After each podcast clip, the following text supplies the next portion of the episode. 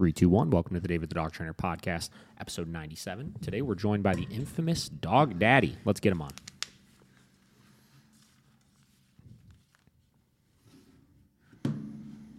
Record. Oh, yeah. Call. Hello. Hang on one second. Recording in progress. There we go. Augusto, how are you? Hello, how are you? Wonderful. Do you hear us loud and clear? Yes. Beautiful, beautiful. Happy to to have you join us, man. How's uh how's Thank things you. going in LA over there? It's pretty fun, pretty good. The Yeah. weather's always good here, so it's, I think it puts you in a good mood every day, you know, when you go out and it's beautiful and sunny. Yeah. How long have you been there now? Uh, it's been four years. Four years in LA. Yeah, it's been four years. Uh, right before the pandemic had started. Um, so this year I have been traveling, so I'm, I'm almost not here. Yeah. You know, traveling back to back. Yeah. Yeah. You seem ridiculously busy. I was watching your stories that you were posting last night, and you seemed like exhausted. Yeah. yeah. Yeah, I don't know. I do it to myself. You know, I really love to be active. Um, it's something that I have always been like that. I have to be doing something all the time. Yeah. So the next thing you know, it's like I could be like falling down, but Yeah. people like my friends, they don't understand how I can keep going. Like even if I don't eat all day, I'll still have, like be active and yeah, Yeah. it's crazy. So I have to actually force myself to like you know Yeah. take care of myself also. Yeah. Take a break. I mean, it's you were saying that, like I said, even yesterday in your stories, it's just like, you know, when you own a business and you have so much kind of responsibility hanging over you and so many people Yeah. that, you know, are either reaching out to you for help or people that are depending on you from a employee standpoint or something like that, it is very, very Mhm. difficult to just like shut off. Yeah, definitely. And I think especially when you really love what you do as well, it Sure. doesn't- it doesn't feel like work. Yeah. You know, so for me, I can keep going all day. Like literally, my classes are supposed to end at five. There's been times that I'm there like at bunch of seven. It gets dark, and Yeah. you know, and for me, it does not feel like I'm making a sacrifice by staying longer. So it's just like it's easy to keep going too. Yeah, a hundred percent. Um, totally, totally get you. So, is this much travel with like all the seminars and stuff that you're doing? Is this a newer thing? Like, were you doing this through the pandemic? I mean, or, or how you know how new is is all the travel? Well, so I have, you know, like things for me started very um, randomly because it wasn't planned out. Like Yeah. I, you know, I we can get into that, but Mhm. uh, with, it was basically based on demand of people asking me for help, Sure. and so therefore I really didn't know like what direction I was going right from the beginning. Yeah. Like what I was, you know, it's not that I decided I'm going to be a dog trainer, I'm going to do a board and train, or I'm going to do one on one. It was just kind of like based on whatever people asked, and I tried many different ways of Yeah. helping people through training.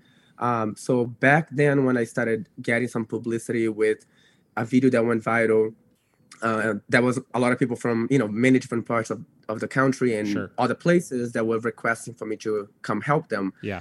And one time I decided that I was going to do it, and I started traveling. I did that for a while, but I had my own dogs and a property to to take care of.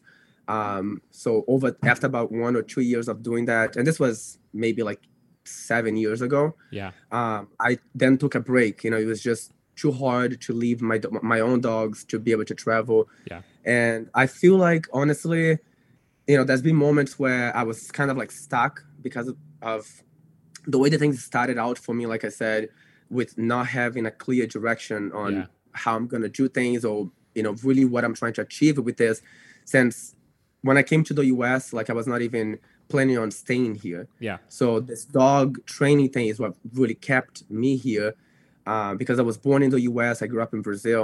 Yeah. My family wanted me to come back here, uh, you know, for forever, and I never wanted to. I grew up on a farm in Brazil, so I had my own cows and horses and dogs Yeah. uh, my entire childhood, and so when I came here, it was kind of like after many many years of them insisting that I would at least try it out, hmm and after the first year and i got my first dog and people started asking for help you know that that's basically how everything started with with the professional dog training Yeah. because my family really never saw a career in it Sure. uh, so i grew up working with dogs like my even from like childhood like i that's the thing that i was attracted to is communicating with animals and getting being involved with them and like that was that was the only thing i focused on you know Yeah. Yeah. yeah. but in Brazil, they didn't see like, you know, a, a- future with it. So they always try to actually uh, get me away from that, you know, other into, onto other things. Yeah. Um, so long story short, when I started with all this, and like I said, I started doing training, tried many different methods. I did the traveling around, still very confused on like what direction to go. And I guess I, I could say like I get distracted at, at times because sure. I was still very young. You know, I, I moved back here when I turned 18. Yeah. Um, on my 18th birthday, and I, I, didn't speak English or anything, and I uh, felt very out of place. I mean, I had a couple of family members, but that was about it and the lifestyle was definitely very different especially for me i grew up in a very isolated farm like in brazil mm-hmm. so i had like you know we we didn't have fences we didn't have neighbors right next to us and so to move into a small like normal neighborhood area was you know very different yeah. um and then you know with with all with all that being said i i, I did travel before um and then got distracted with having my own with the training um, and me having a lot of freedom right away, I became mm-hmm. very independent. Like I moved out when I was 19, yeah. was already doing this business full time, even without a clear vision of like what what I was doing business wise and what, where I was trying to get it. It was just people saying, you know, like they were so amazed with what I was accomplishing with one dog, and then it was the neighbor would call me and the uh, all the relatives, and it was through word of mouth. And so it kind of like it blew up pretty fast uh, locally at first in massachusetts. Um, and then i got distracted. I had my own property my own you know space and i started getting horses and more dogs and like people were you know dumping dogs to me that were too difficult to handle which i was basically stuck there just taking care of those dogs. Yeah. So essentially i was like overwhelmed a lot of the time um, you know, I knew like I love working with with dogs, and I knew that was like what I wanted to do. But many times I found that I couldn't do it because I was at home. I was limited, I, I guess I should say, with like yeah. what I could really do. Because if I had some rescue dogs at home and I had my own pack of dogs and other animals, you know, I couldn't be traveling and uh, doing what I'm doing now. Yeah. So I took a break, and then I moved to California, like I said, four years ago. Um, I downsized. At one point, I had a, a few dozen dogs mm-hmm. uh, on a on a ten acre pro- property before I moved to California, and it just didn't feel like you know that's how I wanted to do it. Yeah, mm-hmm. it was a very much like a facility setting, and it just didn't feel like it was for me. I had uh, employees helping, but I still felt like I had to really be there. There was a lot of responsibility. There's a lot of stress. Yeah because you know constantly new dogs coming in like that just don't know how to behave and just you know a lot of dogs in one place oh, yeah. it's stressful 100%. and for me just something was telling me like that's not it for me yeah but i still didn't know like what am i like what do i do from here yeah so that lasted for a few years then moved to california with um downsized to six dogs staying with me mm-hmm. so all my other dogs this was the four years ago is when i made a decision to a hard decision because I was stuck with the dogs that I did have, yeah, you know, sure. um, of my own dogs. And so it was really hard to like, if I really want to, to pursue more, to be able to do more, yeah. whatever it may be, you know, at this point I had realized there was a lot of interest in me, yeah. uh, in my style and the, the style of training.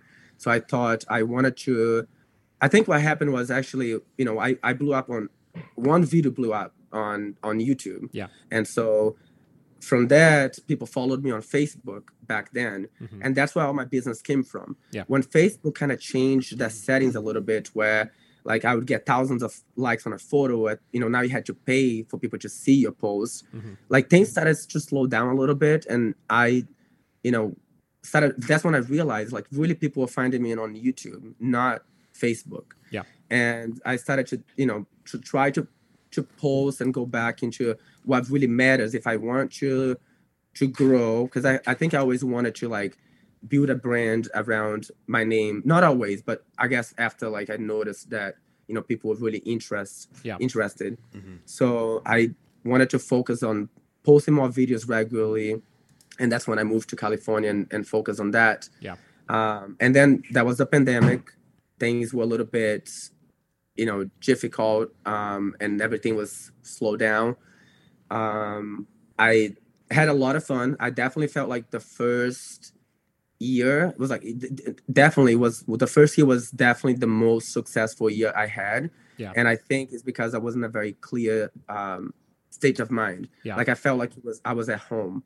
Um, so there was just a lot of activities that, that I could do with my dogs. Uh, the weather, you know, was in my favor as well. Mhm. Um, and I don't know how to explain, but when I looked back, like a lot of things that I just knew I, I worked really hard. I, I mean, I was doing this already for a while, and I really just felt like I was held back because I was at the wrong places at the wrong times, you know. Yeah. So when I moved to California, I think all these doors all of a sudden opened where I was able to just to start being extremely productive. And so a lot of things that I wanted to accomplish all came to life. Mhm. Um, so those are it, it can be like materialistic stuff. It can be um, just you know collaborating with other pe- certain people. Uh, just the ability to be able to be more active and productive and you know working more i was more focused so i was able to accomplish a lot of that Yeah. and then i would say um at, so at the end of last year in october of last year then i started feeling the same way again like i just kind of felt a little bit stuck Sure. like um I had my own six dogs, and you know they definitely limit my life a lot. If you have six dogs, a lot of dogs that depend have. on being Yeah. with me all the time, and especially with my dogs, they have a certain routine that they have to follow. Sure. You know, they are trained as a pack. They go out and perform Yep. a certain, like perform together, you know, a certain way. So they have very specific routine that I follow with them. So, for example, you're never gonna see anyone else walking my dogs. Mm-hmm. Yeah. You know, most people don't realize that, but like they're not allowed to walk my dogs. So if I travel and I leave them at home, they're only allowed to take them in, in the backyard. Mm-hmm. Yeah. Um, they have like I'm the only person that walks them. They just have a, a certain way to do everything, you know, everything for them to maintain that uh, obedience as a pack. Mhm. So with that being said, I'm I am very locked down when I have the six dogs. Yeah. And I started feeling a certain way about it because I love it. I mean, I love my dogs Of course. but I just know that there's like more out there for me, and there's also like um, a huge need for my help. Yeah. That if I am, you know, settling down in a way, it's like having kids and settling down, and then no no, no longer doing what you're good at and going out there and helping people. You know. Yeah.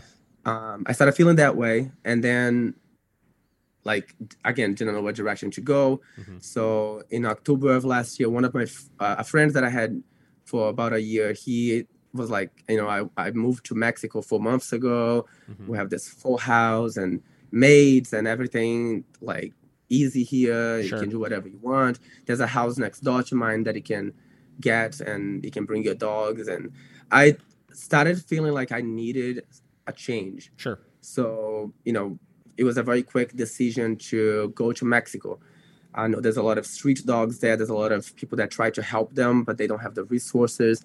And I was still trying to figure out like what direction to go, specifically with, with my YouTube channel. Yes. Because at that point, I had blown up on TikTok and I had 2.2 million followers on the first, my first TikTok account. That happened very fast. Yeah. But then that TikTok account got taken down because I was posting a lot of skits, and you know, again, I, I still didn't have a clear direction that Sure. on how I was gonna go with it. And TikTok is very sensitive, so they would take some Yeah. videos down, and Yeah. so essentially it got taken down. And then I was trying to focus on YouTube because TikTok actually like made me realize there's a lot of again a lot of interest in what I do Yeah. and people were really excited to follow me and so i started posting on youtube and i thought going to mexico rescuing dogs there that can be content that i can create in addition to, to being able to help them network those dogs and Sure. helping them train and you know show them other things so i did that um, and it was really good at first you know just being in a new place and it had all this this vision and you think things can go great but then it's a very, a very different country um, so it's you know it was very dif- difficult for me to be there and for me to adapt Yeah. so you only lasted about two months What part of Mexico were you in? it was very deep into mexico it's called um, oh my god uh,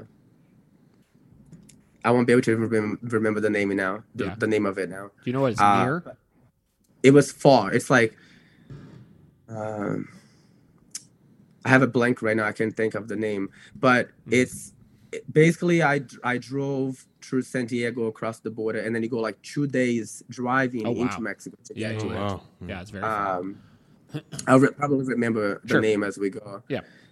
And so yeah, I actually drove there with my six dogs, and you know, I started doing what I said with helping the rescues there and, and collaborating with them. I was able to to help them send some dogs to the U.S. and we started filming.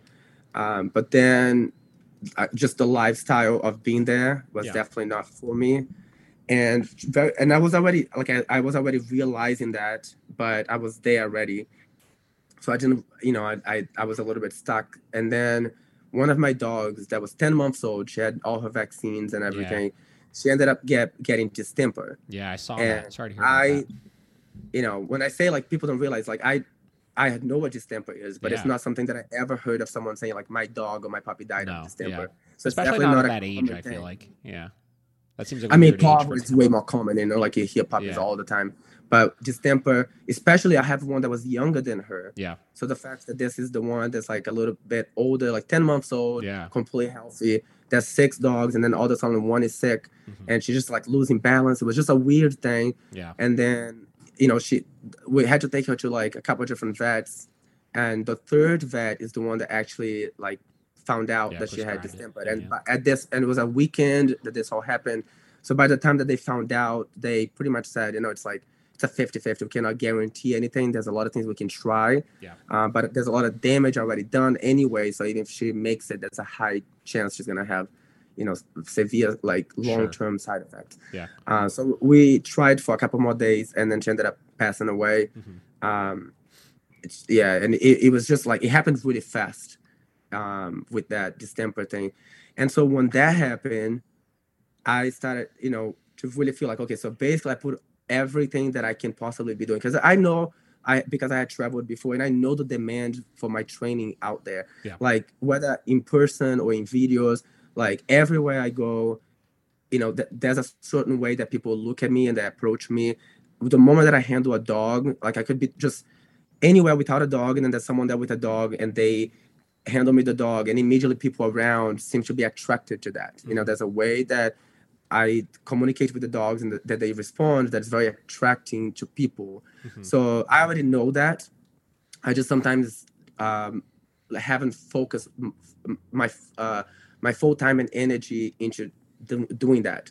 And so with that dog, Priscilla passing away, which essentially, you know, I have had different dogs. A lot of people also get confused with that. Yeah. Um, I have a lot of dogs. They they live with other people. Yeah. So when I started, you know, I told you I had up to a few dozen dogs of my own. Yes. So they're all there, they're all alive, but they live with other people. Yeah. As I downsized to having my own personal pack that they're with me full time.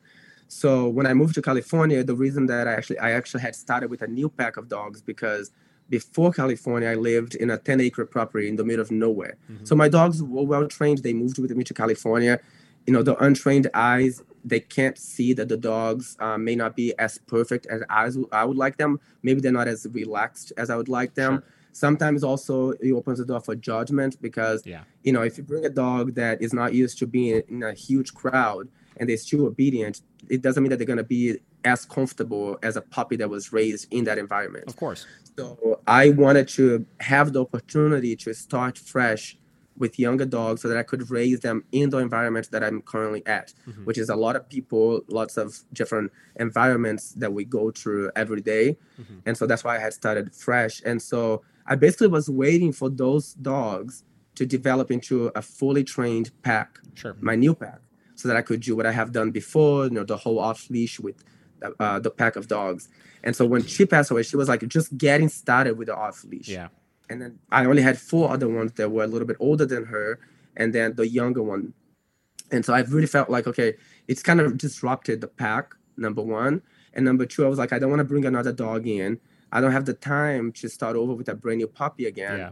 to have this dream pack so that because at that point that's kind of like that was my thing that's how i could get my name out there Yeah. to be able to build a brand and, and grow my you know my views and all that and that's basically when i started pacing around a little bit and i you know made uh, this decision that it was time for me to to start like really focusing on the training Yep.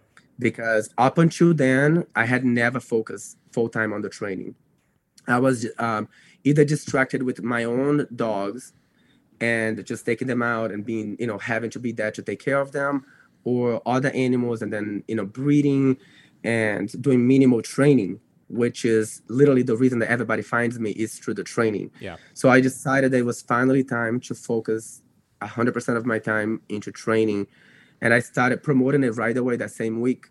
And you know the the other decision i had to make is that it was i knew it'd be hard to travel even with, with ju- just the five dogs Yeah. uh, the amount of traveling that i scheduled right away was a lot i was you know it- it- this, this was back in um, in january so i started the first week of january of this year and i have been to every state in the us besides hawaii and alaska just this year alone and i have awesome. repeated many different ones of them like texas and new york you know like a few times already this year Yeah. but i have been to every state besides hawaii and alaska and then i went to england i went to canada uh tried to go to australia but i had Yeah, the wrong that. visa yeah so but you know there's a lot of demand for me to go there so i plan on actually venturing out to more countries next year Yeah. to help people there Yeah. but this that's basically how you know how i got to where i am now Sure. um uh, in january i just started focusing full time and basically i mean my youtube channel had a hundred thousand subscribers at the beginning of the year Mhm. so now i'm at like almost 1.3 million Yeah. that's you know over a million just this year Yeah. and it's just again because i started concentrating on what matters which is my training Yeah, that's awesome. Yeah, I mean, you've had uh, an explosive growth. So I, I think I was telling you, like I've I've known about you since I don't know, probably like 2014, 2015, somewhere around there, obviously. And you've went through so many. I you know I've kind of seen just secondhand, right? Some of the changes that you've gone through from like the facility kind of vibe, right? And then you transitioned Yeah. to Mexico, and then when the dog daddy stuff started and everything. Um, and so so what are you like 32, something like that? 31 31 man my mental Yeah. math is pretty good all right uh, yeah and, and you got started super young like i was in a similar position when i uh, first started my first training company i was i think 19 years old or something like that 18 years old and um, the the the pressure you could feel sometimes of like the demand for your service and obviously in your case it was more so because you had a, a lot of viral videos. I mean, I remember the first one of you walking the German Shepherds off leash just went bananas. Like it was all over the internet everywhere, you know? Yeah. Um, and having that much demand for your services, being so young and not quite established with what it is you even want to do in the first place, but having that heart to want to like help everybody, you know, it could put you in these like really almost like trapping positions where it's like god like Yeah. now i now i'm forced to stay in this location and continue taking these dogs that you know people are trying to put on me because i don't want them to go to the shelter. And it's like but i got to keep taking these training clients. And that's got to be really really challenging to deal with especially on top of the fact that you know you came here from brazil obviously. So um, yeah. yeah yeah a lot of uh, well, you know i think one big thing that people a lot of people don't even realize because since you know especially now if someone finds me like i'm all over social media and Sure. that's like you know pretty much my my i i try to actually concentrate on just my own stuff um and that's been going on for years already because i realize you know like uh, the people that get to know me that follow me like they're much easier to deal with so like i don't really need to venture out to other uh like other people's platforms or other Sure. forums you know to, to post uh, but when i first started like when that video actually blew up yeah. uh was that like 2014 somewhere around there? Um yeah something like that. Okay. But I, you know, when I started posting on social media, like be, before I moved to the US, I, I never had social media. sure. So I never got my first uh, phone at all since uh, uh, what, uh, until I was uh, like almost 19 Mhm. before I ever had a phone. wow So I was definitely, I, I never was inspired to be on social media. Yeah. You know, like that was never a thing for me. Uh, I was always the last one to get onto everything. Like I was the last one to get on Instagram. I was the last one to join, you know, every platform always. Um, I just always loved working with dogs. And so it took a long time for me to, you know, just realize there's a lot of potential, of course. So for anyone who is is trying to, to run a business, you know, I mean, they would know like it, the smart thing is to to be on social media. sure Um, but I feel like that was a lot more pressure on me as well because I wasn't used to social media, and Yeah. you know it can be very toxic. And so Yeah. of course it has the good and the bad, and I, Yeah. I didn't really know how to deal with it in the beginning. So it was definitely that was definitely another thing as well that was very um scary. It was basically scary and very confusing to me. Yeah. And I really did not have anyone around me either to um, to shed any light on you Yeah. know how it works and so there was just a lot of pressure from both sides. Uh, I mean, when the video that video went viral, I had people from all over the world reaching out to me. They wanted to me to sign for a TV show. They wanted me to sign to to have my book. They wanted me to come to them. They wanted to be friends. They want, Yeah. but then there was also the other side as well. You know, people Yeah. um, who just were very um, skeptical of Sure. what they were seeing because it was like this brand new person. Like, who is this person? Yeah. You know, it's not that they can even look back and be like, oh, this is him when he was 10 years older. Yeah. Because there was nothing. I was never posted on social media. There was nothing about me at all on Sure. any social media until I was 19. So Yeah. it really like immediately within the first year, you know, exposed Mm-hmm. to to millions of people. Yeah. And also when again I didn't really I was still not looking at it like, oh, I can do this full time.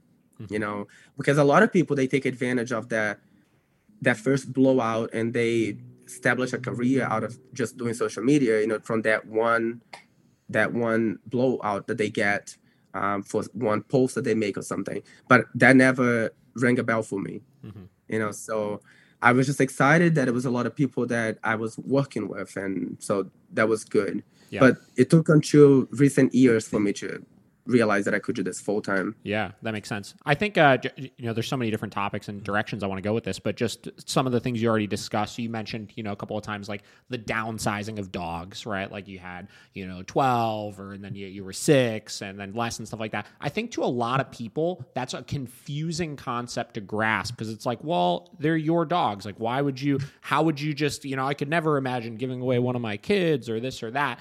And I could relate to that just from the standpoint and, and kind of help shed some light on how it's a little bit more normal than people would think.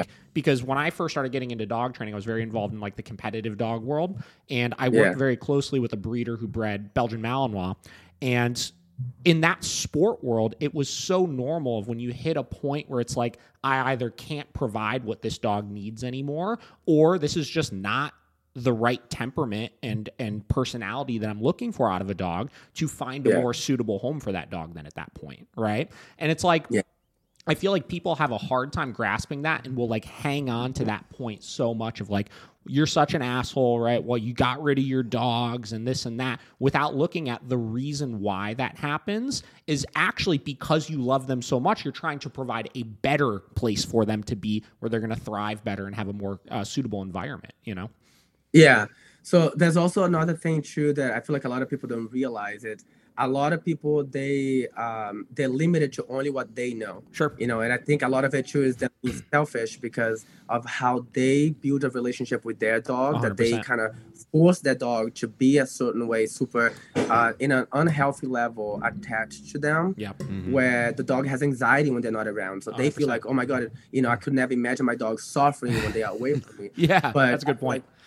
You know, the people that uh that get dogs from me that you know are a little older, they know like these dogs, the way that I raise them, and they they're so exposed to different environments and different situations all the time.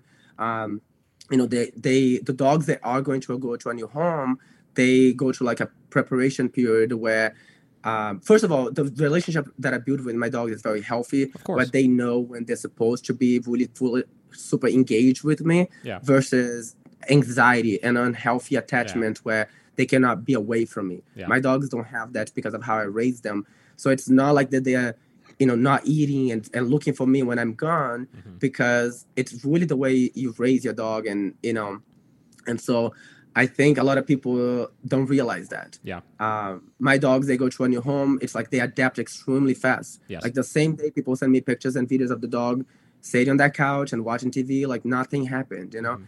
Um, and it doesn't mean that they don't care it's just that they're very confident Yeah. they naturally go you're preparing the dog for success when you do that because they go to a new home they're not stressed out Mhm. and as long as they're in a good environment they're going to adapt to that new environment very quickly Yeah. and naturally they're going to forget about they're going to they're not going to be stressed out thinking about anything else because they live in the moment and i handle them to the new owner people you know build this unhealthy relationship with their dogs based on their own like i said selfishness where they need that affection Yeah. back from the dog and that And lot like of people wanna see unhealthy, like anxious behavior and stuff like that that these dogs are displaying. Yeah, they need like- the dog to show a lot of excitement yes, for yeah. the owner to feel like the dog is happy 100%. and that and that the dog likes them. Yeah. When I don't need my dogs to do that for me to know that they like me. Yeah. You know, there's way, there's many other ways that I can Yeah. demonstrate that, and my dogs are very attached to me. Yeah. But they're still very stable and they're very content. If I walk away from them, if I leave them home alone, um, they're not at all stressed out. You know, if I walk away, so it, it just makes that Yeah. whole transitioning much easier for the dog. So if anything, the way that I look at it, which is when I see comments like that, you know, people, how can you get rid of the dog? Sure. It's actually bothers me because the one that actually hurts the most is you letting go of that dog. Yeah. Because sometimes you have a really strong attachment to a dog that you know that you're whether the dog is not a good fit, and you have to pick and choose. You know, if you're trying to do certain things, like you said, selecting dogs for a certain purpose, or maybe the even your environment may not be the best one for that particular dog. Yeah. So I have had dogs that you know didn't do well being in a in a whole pack Mm-hmm. um, situation, or like in the lifestyle that I live now with a lot of chaos around them, they just weren't happy. Sure. You know, you can train them, they can tolerate it, but it doesn't mean that they're the happiest in that Yeah, environment. yeah. So if I make a decision, because I have made decisions of like the dogs that were the closest to me, that you know they for me to let them go. So it has nothing to do with the dog. Yeah. It was like just for the betterment of for that future Yes. um, that you know I needed to select different dogs that would be best for the lifestyle that I live. That therefore would be better for the dog as well. Mhm. And then it, it, it was such a hard deci- decision to make.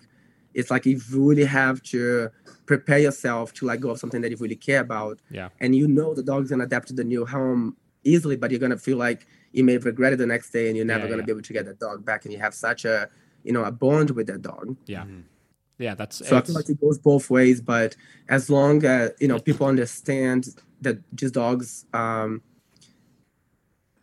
you know, th- there's a different way to look at it, not just like the way that you raise your dog. Yeah. Um, means that every dog is gonna be the same way, you know. Yeah, and past that, it's it's funny. So like we do, you know, board and train programs at our facility, and the owners will constantly ask, like, "Oh, my dog's going to be so stressed out when they come there, this, that," and I always tell them, I'm like, "Your dog is going to do way better than you're going to do because it really Yeah. is. You are creating this in your head that your dog is going to be so anxious, but dogs are so freaking adaptable, and as long as when they go to that new place, they're provided with what it is that they need, whether it's a good routine or a good structure. They're so adaptable. I always to say, like, if I were to die today and my dogs just went to some random person, they'd be fine in 48 hours, you know? Yeah.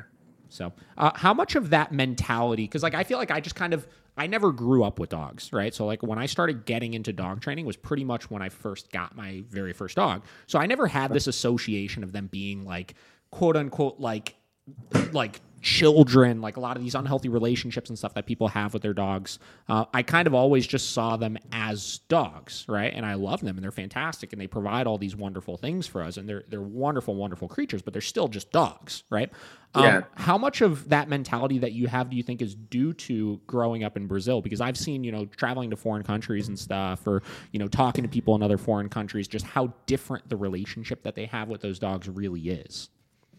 Yeah, I, I think um, yeah, it really comes down to uh, what you see around you, and I think you know yeah, in Brazil, of course, like you know, dogs are gonna be running loose on the streets, and even where I live, like all the dogs, they were just basically uh, they have their own little territory that they established around the house where they lived, but Yeah. they they weren't locked in anywhere, you know. So it, I, my whole vision, my whole like understanding of dogs too is it, it's different because of seeing dogs in different environments like how they would behave naturally. Mhm. so in brazil on this farm where we lived like the houses were very spread apart. Like you would go almost a mile or more before you'd see the next house. And each house had their own little pack of dogs whether it was like one dog or a whole family of dogs that would live there. And they were very territorial around that property. Um, so if the road is too close to the house for example i remember like if you it was very common for you to drive or people anyone to drive and the dogs would just follow because there was no such thing as locking up your dog Sure. so they'll just chase your car for miles and miles and miles and especially at a certain routine where you go like every day or so Yeah. the dog would already know but throughout that traveling that they had to do if they had to go by a house where there was like other dogs that were territorial of that property for example these dogs would have to take a cart and go into the bushes and you know cart around to not go too close to those dogs because they already knew that's another dog's territory. Yeah. And just com- natural communications in general, like when they approach where we where we would go to, they may not approach the house because they know there's other dogs there that would be territorial. Yeah. They would chase each other and um but you know that was a very natural thing. No one is intervening with that because that's all they know. 100%. It's that's just all they know. I think in you know in the US or in general, like what I feel with my clients is that a lot of the clients who just in they build this fantasy that uh, of a lifestyle that they would have with their dog. And it's based on just what they saw in a movie. It's really like that. It's just like they or they see someone at the park one time with a particular dog Sure. and they're like oh my god i want to have a dog. And they only see that little small vision of them playing at the park. Yeah. and they're not realizing there's a lot more to it you know? And you can't just i mean i have a lot of clients that you know they got a puppy like a doberman or a, a massive breed of dog um, with this vision that they would just have a best friend Yeah. they don't want to have this dog no they want the dog to be literally love them and be their best friend and follow them off leash everywhere and run to the you know in a field with flowers and and that's the they, they that's my own puppy uh, so they they kind of like expect you know that they they Yeah. and i feel like you know most of us can relate i think when you've really put your mind to something and you've really believe you know that that's what you want and that's what you need and you really really want it Yeah. it's gonna be really hard for you to snap your mind out of that and realize like you know you can have some of it but you gotta make some adjustment Mhm. and i think a lot of people they get a dog and they they're not thinking like that they're just stuck on what they envision is this beautiful relationship with their dog um, without having to do any work without having to actually train the dog to be off leash you know Mhm. they just expect that if they love them and they give them a lot of freedom and they never tell them no this dog is going to have the ultimate the ultimate utmost sorry No, the fine. utmost um, love and respect for them you know Yes. and it doesn't really happen like that um, but i think that's definitely a big problem and then once the dog starts to run the house and become destructive and intimidating the owner uh, that you know it's just a, a 80 pound 100 pound dog that takes everything from them they have no respect for them Mhm. then they become desperate for help and they start to realize like they're gonna have to force themselves to now do everything that they never wanted to do with the dog which could be just as simple as making the dog do things Yeah. you know and i have had clients like that like they never wanted to make the dog lay down and stay down Mhm. because they're like why would i do that Yeah. they want the dog to have it, to be able to make their own decisions Yeah. all the time Uh huh. you know and you have to explain to, to them that realistically that just doesn't work Yeah. um, just based on how society's um, set up you know and Yeah. um, and how dogs have to comply to, to to certain rules for their own benefit Yeah. and, the, and for the owner's benefit that doesn't realistic work so but i feel like that can be a little challenging sometimes to Mhm. you Yeah. know uh, to put it through dog owners uh, heads Yeah, I think the the idea just that you know it's like it's like social media and like TikTok and TikTok in particular. I mean, obviously you know this better than anybody. Is like this like echo chamber of just these trainers that are just pushing this completely baffling, unrealistic like expectation and agenda on dogs, right? And it's like Right. I look at people like you, or we just had on the podcast yesterday. Uh, I don't know if you're familiar with American Standard Canine, who's another very popular TikTok trainer right now. But um, w- whatever. So so they're just you know guys like you and him are putting out just like real life dog training, right? Like, hey, this dog is Yeah. going. well i but- think also dog training is very complex of course. Like when you say do- what is dog training? How do you describe dog training? are you asking me that? Yeah. Yeah, so uh, I mean, I think dog training in general is creating a communication system, right? And the ability to tell the dog yes and no in a way that they understand is kind of how I usually describe it. Yeah.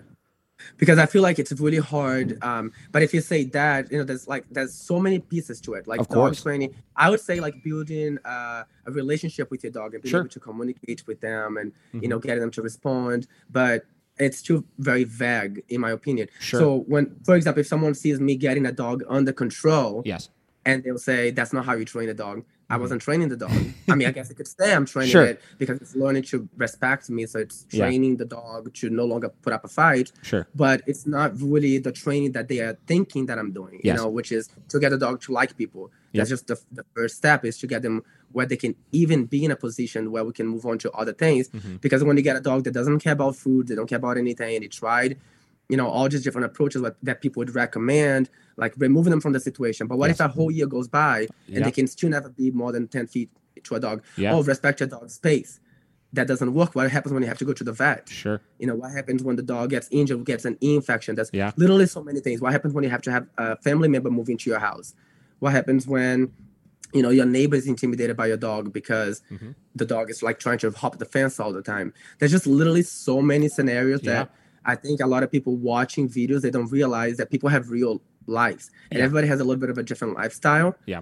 And so, you know, that definitely uh like I think that's the best way to explain that there's many different ways to train Of a course. dog. Yeah. Sometimes um, some methods are not going to work as well, and then sometimes the dog does not have the time for even if the method would work, like maybe if it took a year, maybe if that would even work. But sometimes you know people don't have that much time. Mhm. Most of the time they don't have that much time because a lot of times when people come to me, they're very desperate for the for for reasons like I said, you know, relationships. They cannot have that partner moving into the house because the dog does not get along with anyone. Yep. Even after a whole year of them trying, the dog still doesn't get along with other people. Yeah. So the owner needs to learn how to manage that dog, Mhm. how to get them under control, so that they can show them a, a, a whole nother way that the dog is not able to see on their own. Yeah. And no matter how much you try, like I said, because anyone that have a difficult dog, you know, they would know this.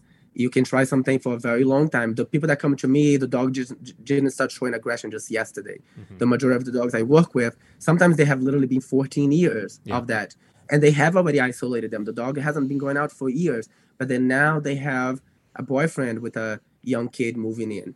Mhm. So it's either, you know, they complete, which, you know, some people may say like, oh, then don't move in. But you know that that's not That's unrealistic. especially Yeah. yeah. also when there's a proven way that does work. So if the Mhm. dog is going to be a little more stressed out with a certain approach, but it's short term, and then it solves, you know, this this big problem that uh, that the family is having, the dog is having, then like how could you say no to that? No, I I 100% agree with you with all that. You know, and that's that's exactly the point I was trying to make is you can call it training, you can call it getting them under control, we could call it whatever we want to, but the the fact of the matter is there's ways to go in and take those seriously inhibiting behaviors that the dog is displaying and just get them to a place where they're not creating these roadblocks. So the, the other thing anything too is like very important to point out if you have a dog, especially dogs that are really aggressive, more.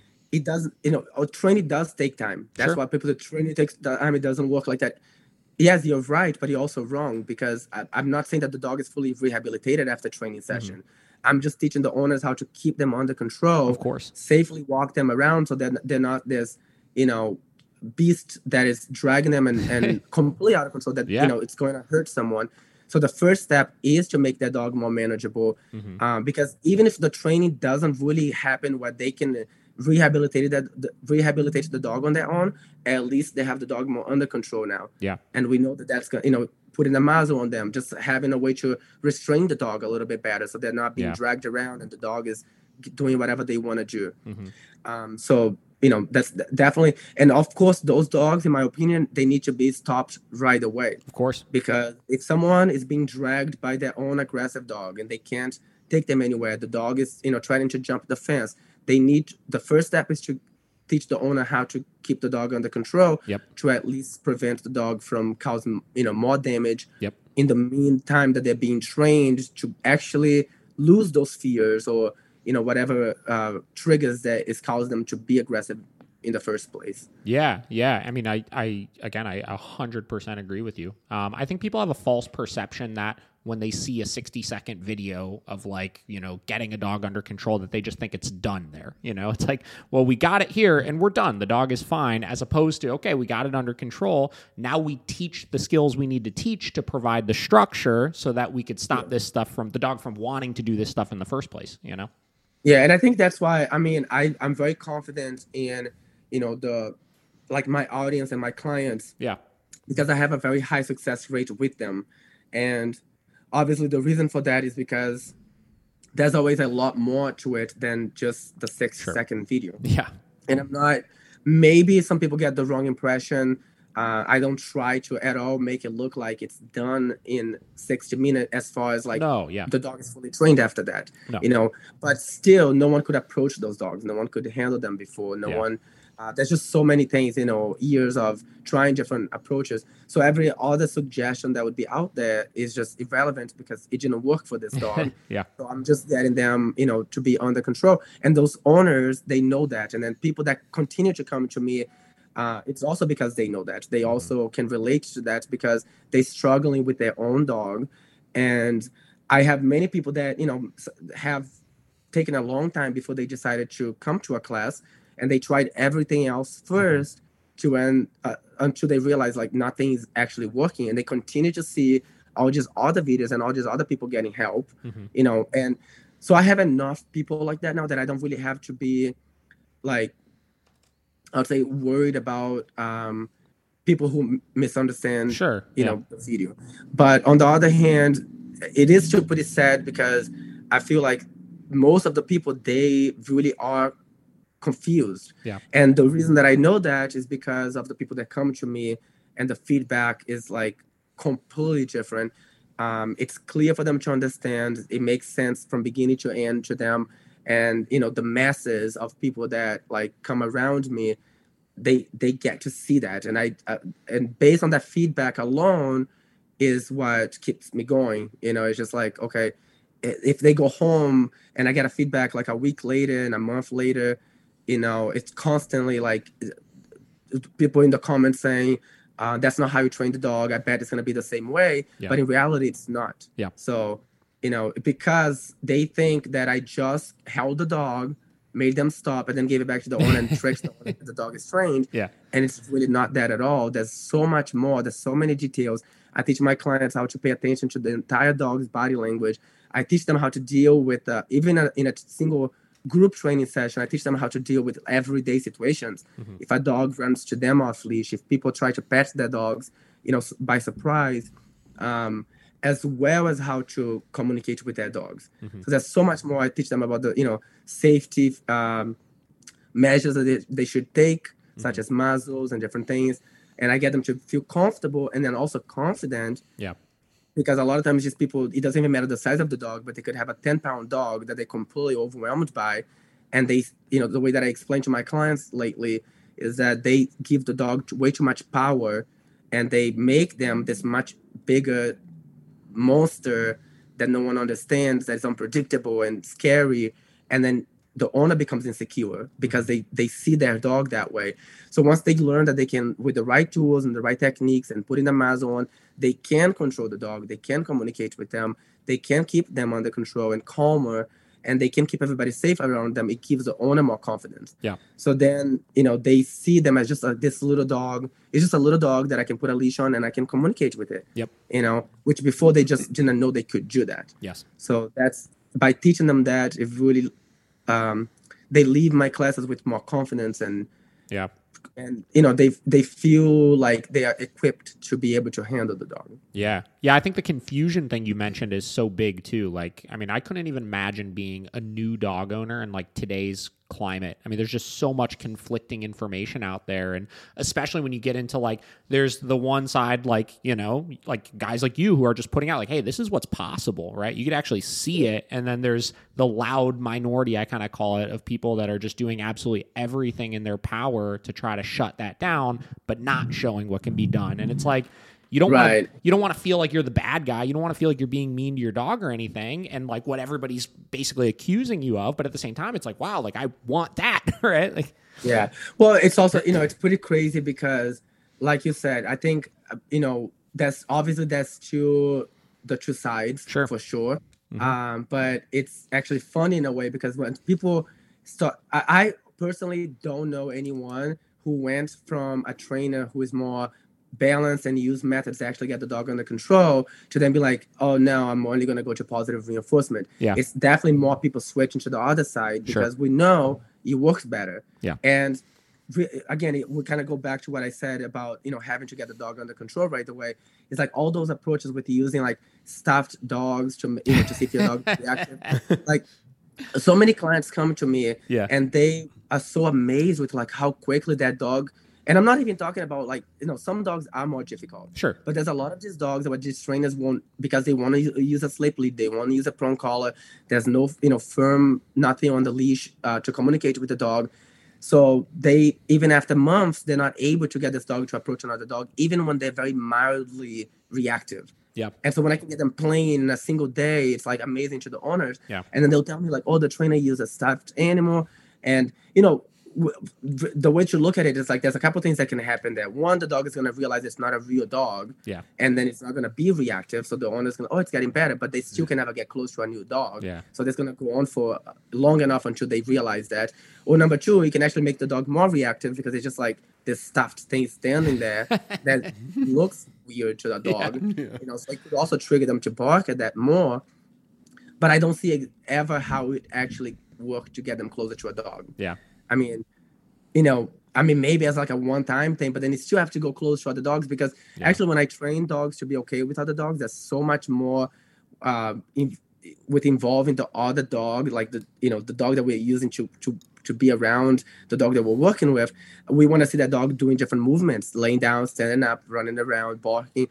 I know for a fact when I'm like you know reintroducing a dog um, to new to new dogs after they have been reactive for a while, they can warm up to a dog that's just calmly sitting there. Sure. But the moment the dog moves, they get startled and they start to bark at that dog again. Yeah. So they need to be comfortable with the dog, you know, slowly. Of course, like gradually, but we're gonna get to a point where the dog is pawing at them and play, Yeah. trying to play with them, because all those things are gonna be new triggers. Mhm. Because the dog is not comfortable, you know, being around dogs. Yeah. So all those normal bo- body language is gonna be intimidating to this dog. Yeah. And so, I, you know, but like I said, I feel like uh, more people definitely do realize. So we can only do what you know what we can do is we just continue to put it out there um, showing the feedback of all the owners and showing that it's possible at the end of the day people have to make their own minds but i i think the only reason that people actually go for positive reinforcement is because it sounds amazing Of course. you know if it was really possible why would we want to use any type of force why would we course. want to use any type of correction if it could just sit on the ground and throw a couple treats you know and Yeah. then let's get into that a little bit because that's another thing too like you know positive positive reinforcement even for the dogs that it would work like a more mild dog that you know if people that you warm up to people let's say there's some dogs that you warm up Sure. if you sit on a chair for a couple minutes and you throw them treats they get to like you and then boom it's done they're Mm-hmm. Yeah. no longer reactive even then it's most of the time not realistic to use that approach and that's this is how i explain it to my clients is that it's only realistic if you're going to try to warm to get the dog to warm up to a specific person Mhm. who's going to take the time to do that Sure. that makes sense but on a like to really change the dog's mindset that they're- they're not supposed to be reactive towards everybody that they meet you don't have enough time to be able to uh, imprint in the dog's mind because every time that you go out and your dog is reactive towards someone that just moves away from them because they're not helping you. They don't have treats. They don't have the time. They're not interested in helping you. Yeah. now they moved away. The, your dog barked at them. They think you know they moved It away worked. because they barked at them. Yeah. you're kind of setting you back. So you can spend all day help getting people to help you. Your dog's going to warm up to those people but they're still going to be reactive to everybody else that just pass by Yeah. and don't take the time to use the approaches that you're trying to use so it becomes unrealistic Yeah. so if you really want your dog to comply and it's not that you have to be harsh either it's not that you have to yeah. like you know use severe punishment but a little bit of pressure can completely change your dog from being reactive and then you can go ahead and start giving them treats you know and the pressure actually is going to be less and less and less i'm talking to i'm talking about a lot of you know sensitive reactive dogs that Sure. not like really uh necessarily like a, a, a hard to handle dog Yeah. just an easier dog. But a lot of dogs are like that. Yep. and so but the the only reason that people go to this approach of uh trying to not use any correction is because it sounds so nice. It's just it, you know it's and and maybe some people are really stubborn. They really will go like years and they really i think also of course you know they get brainwashed by the fact that this is the fair way, this is the right way. Yeah. You're being, you know, the, the, the you're doing the right thing by your dog. And in reality, they're not because they're limited the limiting the dog. Yeah. Um, just so many things. Big time, big time. I, you know, as, as far as you were saying, the the method of you know having somebody let the dog warm up to a person. I always tell everybody like there's a big difference between your dog deciding that somebody is okay versus you telling your dog that somebody is okay. Right? Yeah. And I call it keeping the dog in a bubble. I do, you know, Sure. keep them in a bubble. It's like as long as you don't approach them with a hat or you don't approach them fast or you don't run, you know, as long as you don't sit Yeah. down, stand back up. And then people sometimes they really want to force that onto other people as well, Mhm. you know. And if realistically, like think about it, you're gonna go out, you're gonna run into all types of different situations Of course. So it's just not realistic to let your dog decide. It's very important. That's exactly what I tell my clients. Like, don't let your dog decide Yes. because when you're letting them decide, you're keeping them in a bubble because, well, they're gonna choose to be reactive most of the time because they already know they're a reactive dog. Yes. And then if you avoid all those things that are triggers, you're keeping them in a bubble and they're very limited to what you can do with them. And if they, you know, usually they have already come to me at this point, so I'm telling them, if you came to me, you're looking to do more with your dog. You know, Yeah. so that's what I can tell you. It's like don't don't keep them living in a bubble and limiting them because they're um, allowing them to make their own decisions Mhm. when they don't know how to make the right decisions yet. So Yeah. you gotta teach them first, and then you give them a chance to make the right decision. Yeah, I think that's a great way to put it. Uh, so speaking of training tools and stuff, what's your opinion? So I see you use prong collars a lot, muzzles a lot, things like that. Do you use e collars ever No, I don't use e-collars. at all? No, never used them. Okay. Any reason Yeah. for that? Just because you Um, don't need them, or I oh, I'm pers- personally a big fan of the prong collars, Sure. and you know the way that I explain them to my clients. I think everybody's use them uses them a little bit differently. sure? Um, I find that like my clients become very comfortable. A lot of them they come to my class, they already know, but they still really think that maybe their dogs don't need it. And I explain to them right away, it's not a matter of even needing it. We're not putting it on your dog because your dog is more difficult than other dogs or Yeah. more aggressive. It's really there's many different ways to use it also for different dogs Sure. but most of the time I'm using it for guidance. And I show them how they can actually use the prong collar with very little pressure, using like two little fingers to communicate with the dog and guide them by using the right fit and the right the right brand for that particular dog. Mhm. I also don't stick with one type of collar for every dog. I definitely switch it up. Uh, that's just the way that they designed a little bit different. They send signals to the dog a little bit different, differently, and so you can buy up using the right techniques and the approach and guiding the dog. I use it for more for guidance than for correction. Yeah. So sometimes I'll get a dog that is extremely aggressive that already has a prong collar on. Mhm. So the owner will pass the dog to me already with the prong collar. Mhm. Um, but most of the time, I would never put the prong collar on the dog until I actually have them already under control. Sure.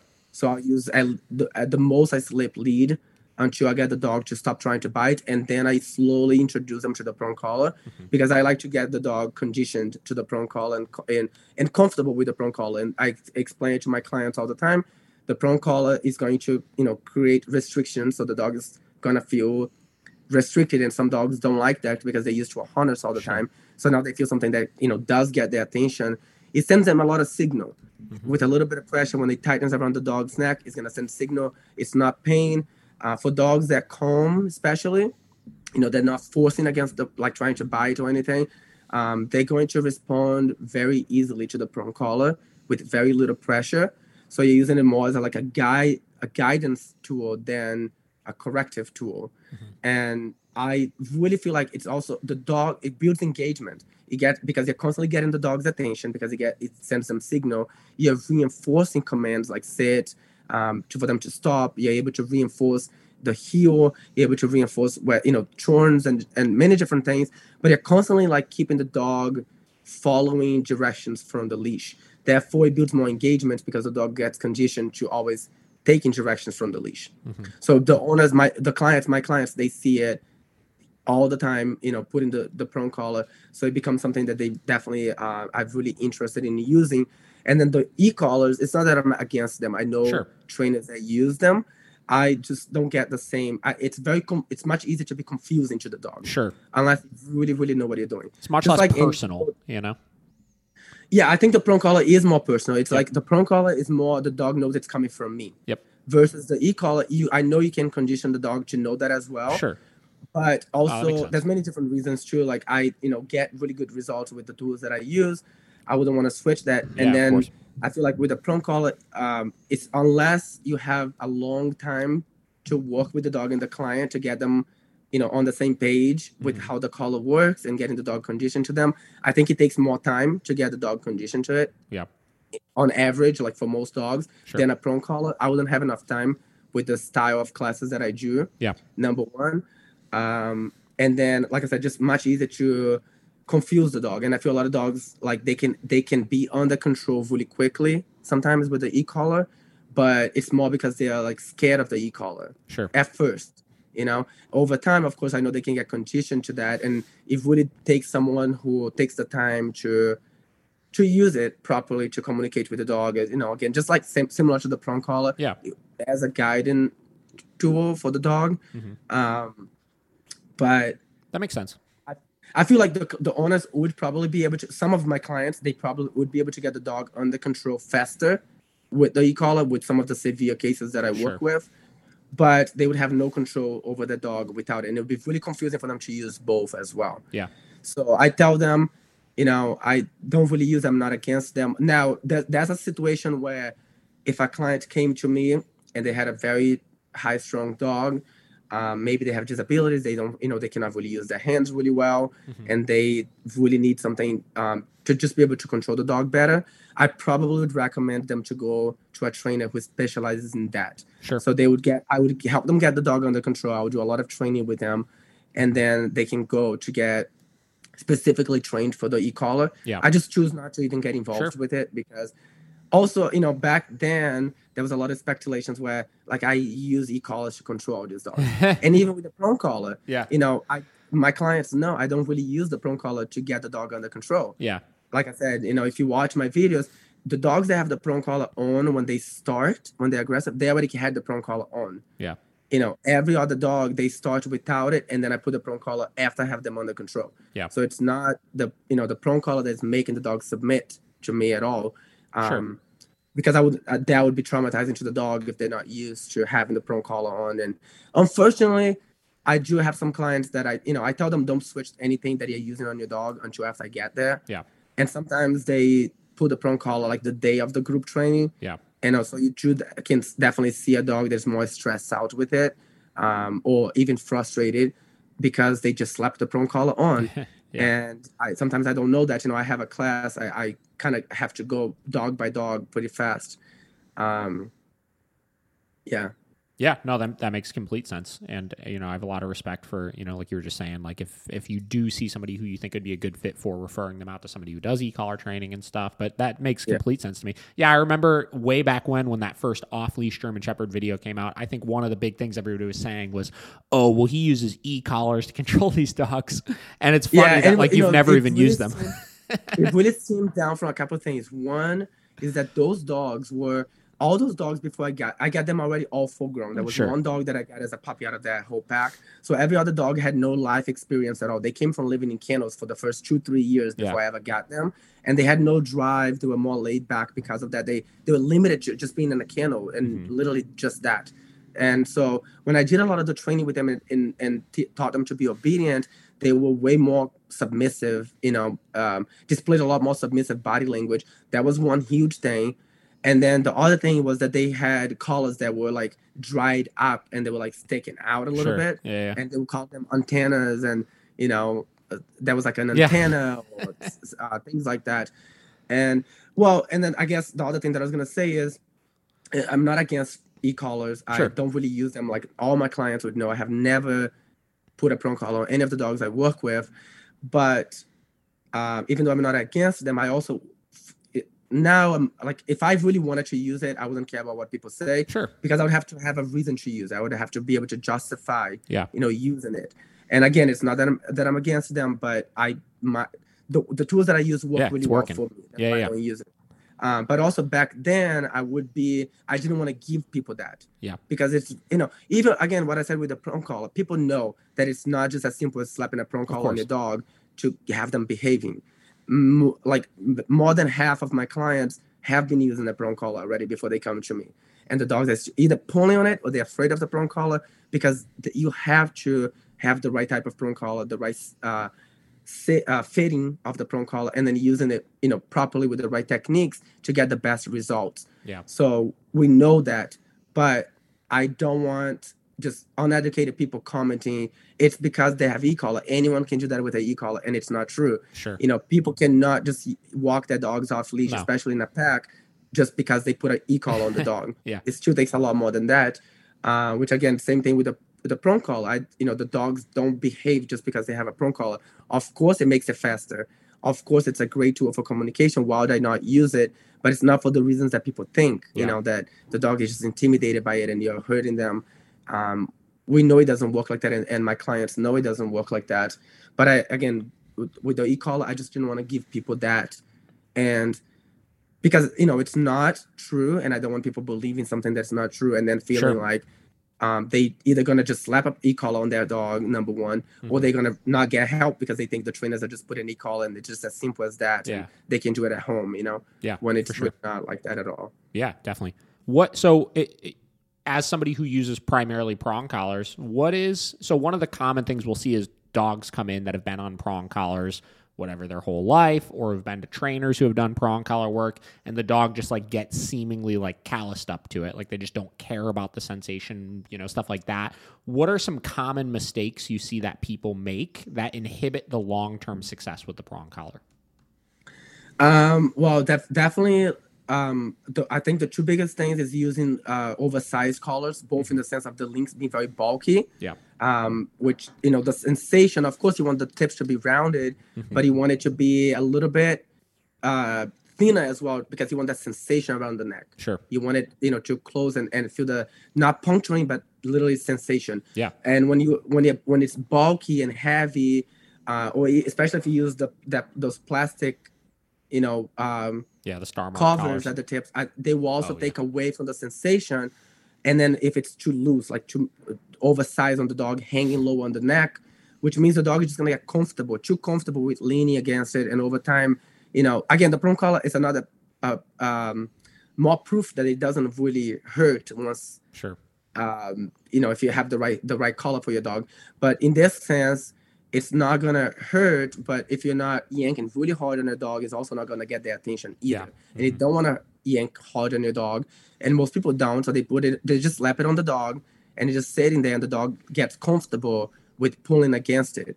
So over time, it's like they don't really see the prong collar as something that they have to respect. Mhm. Now it can tr- almost trick the dog into feeling like they have to respect it because when you first put it onto a new dog and you have the right size and the right type of prong collar and everything, that sensation is gonna deliver a message to your dog like I should slow down, you know. And because they slow down and you release the tension, they actually get con- they get conditioned to like oh little bit of pressure. I just have to do is stop and that goes away. So they get conditioned to actually not forcing themselves against the prong collar. Yeah. So I think it's the key is to not get them too comfortable with a collar yeah um, by not using techniques of like a little bit of a tug on the leash, even though it's gentle, you, you still want to do a little bit of that, um, just to you know when they feel it, it gets their attention. You reward them for that. Um, it, it builds more engagement. The dog. There's a couple of things, of course, they they learn to avoid that because when they're pulling, there's that quick little tug on the leash. Mhm. Number two, when they stop, they look at you and they feel accomplished as well because they know if they're walking right next to you and they're not pulling against the leash, that's the best place to be. You're rewarding them. You're calm. It doesn't have to be with treats or anything. You can, but you know, just in general, your, your body language and your the dog knows you're happy. You know, they they they feel accomplished, and so it helps build engagement. And that's uh, yeah, I, I would say that's the biggest mistake. Yeah.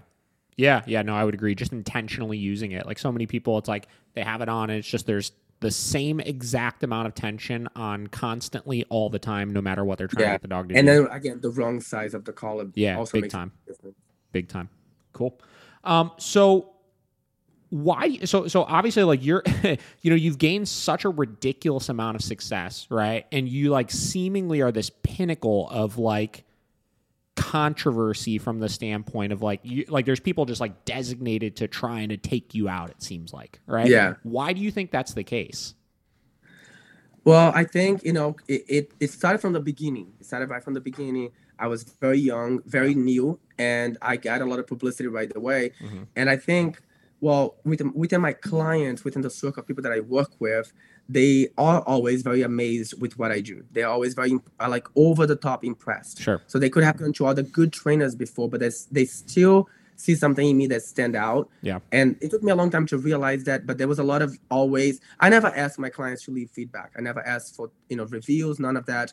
People like voluntarily are very excited to share that they worked with me. Yeah. And this happened right from the beginning. And I think when you come out, it's like you know everybody's coming to you. I was on Cape Cod. I was still 19, and I was in more demand. I was already on the you know the front pages of the newspapers and i was just a brand new person who they saw as someone that just started training dogs and Yeah. now he's taking over and he's tricking people because he has a pack of dogs and you know whatever it Sure. may be that they put in their heads Yeah. but right from the beginning there was a lot of um a lot of eyes on me and just critics eyes as well you know Yeah. because all the breeders and trainers they were looking at me like who the hell is this person? Yeah. so i think um it, it's it's it started from there and i got a lot of very positive publicity in the beginning. You know it was all the way from just all the the front pages of the newspapers um and the uh, inside edition and you know uh, the daily mail like a lot of that from the beginning. But even before that was just like the, the local news. I think it put a lot of eyes on me and people weren't sure what to expect from it and it really wasn't until um, they realized I was not allowed to have uh, as many, as many dogs as I had. Gotcha. And that was the first bad publicity I had. Yeah, now, the yeah. biggest problem is I didn't know how to deal with it. Sure. I was just kind of like, I felt striked and numb, and I really didn't know. Yeah. Um, and there was a lot of like, you know, the animal control being out of my house, and then all the time like, I'm in this illegal business. I'm like, don't go to him. It's running an illegal yeah, kennel. Yeah, yeah. And that word to me now is very laughable, you know, because Yeah.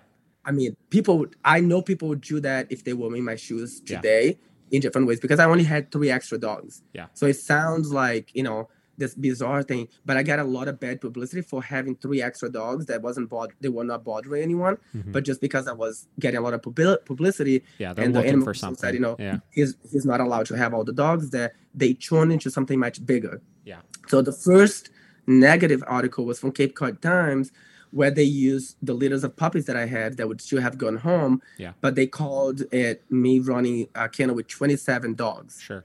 And so of course that is shocking to people, you know, like 27 dogs Yeah. in a house. But those are But puppies. reality, most of them. moving. It's a yeah. lot of dogs, Sure. but not the same as 27. Of course. And then the other thing they did is they I had a room that I used um, closet doors because they did not have doors. Yeah. So I set up closet doors, but it was a full blown room, and they called it me keeping dogs in a closet. so you know the comments from that took over with like he is running an illegal kennel with 27 dogs That are all in dogs closets. closet. Yeah. Don't go to him. Oh, and that basically was the base of where you know a hate page started against me yeah. different people were taking they were like running with that Yeah. because I only had good publicity. I mean, I, I have no criminal record, so Sure. I've never been arrested in my whole life. I have never been charged for any criminal anything.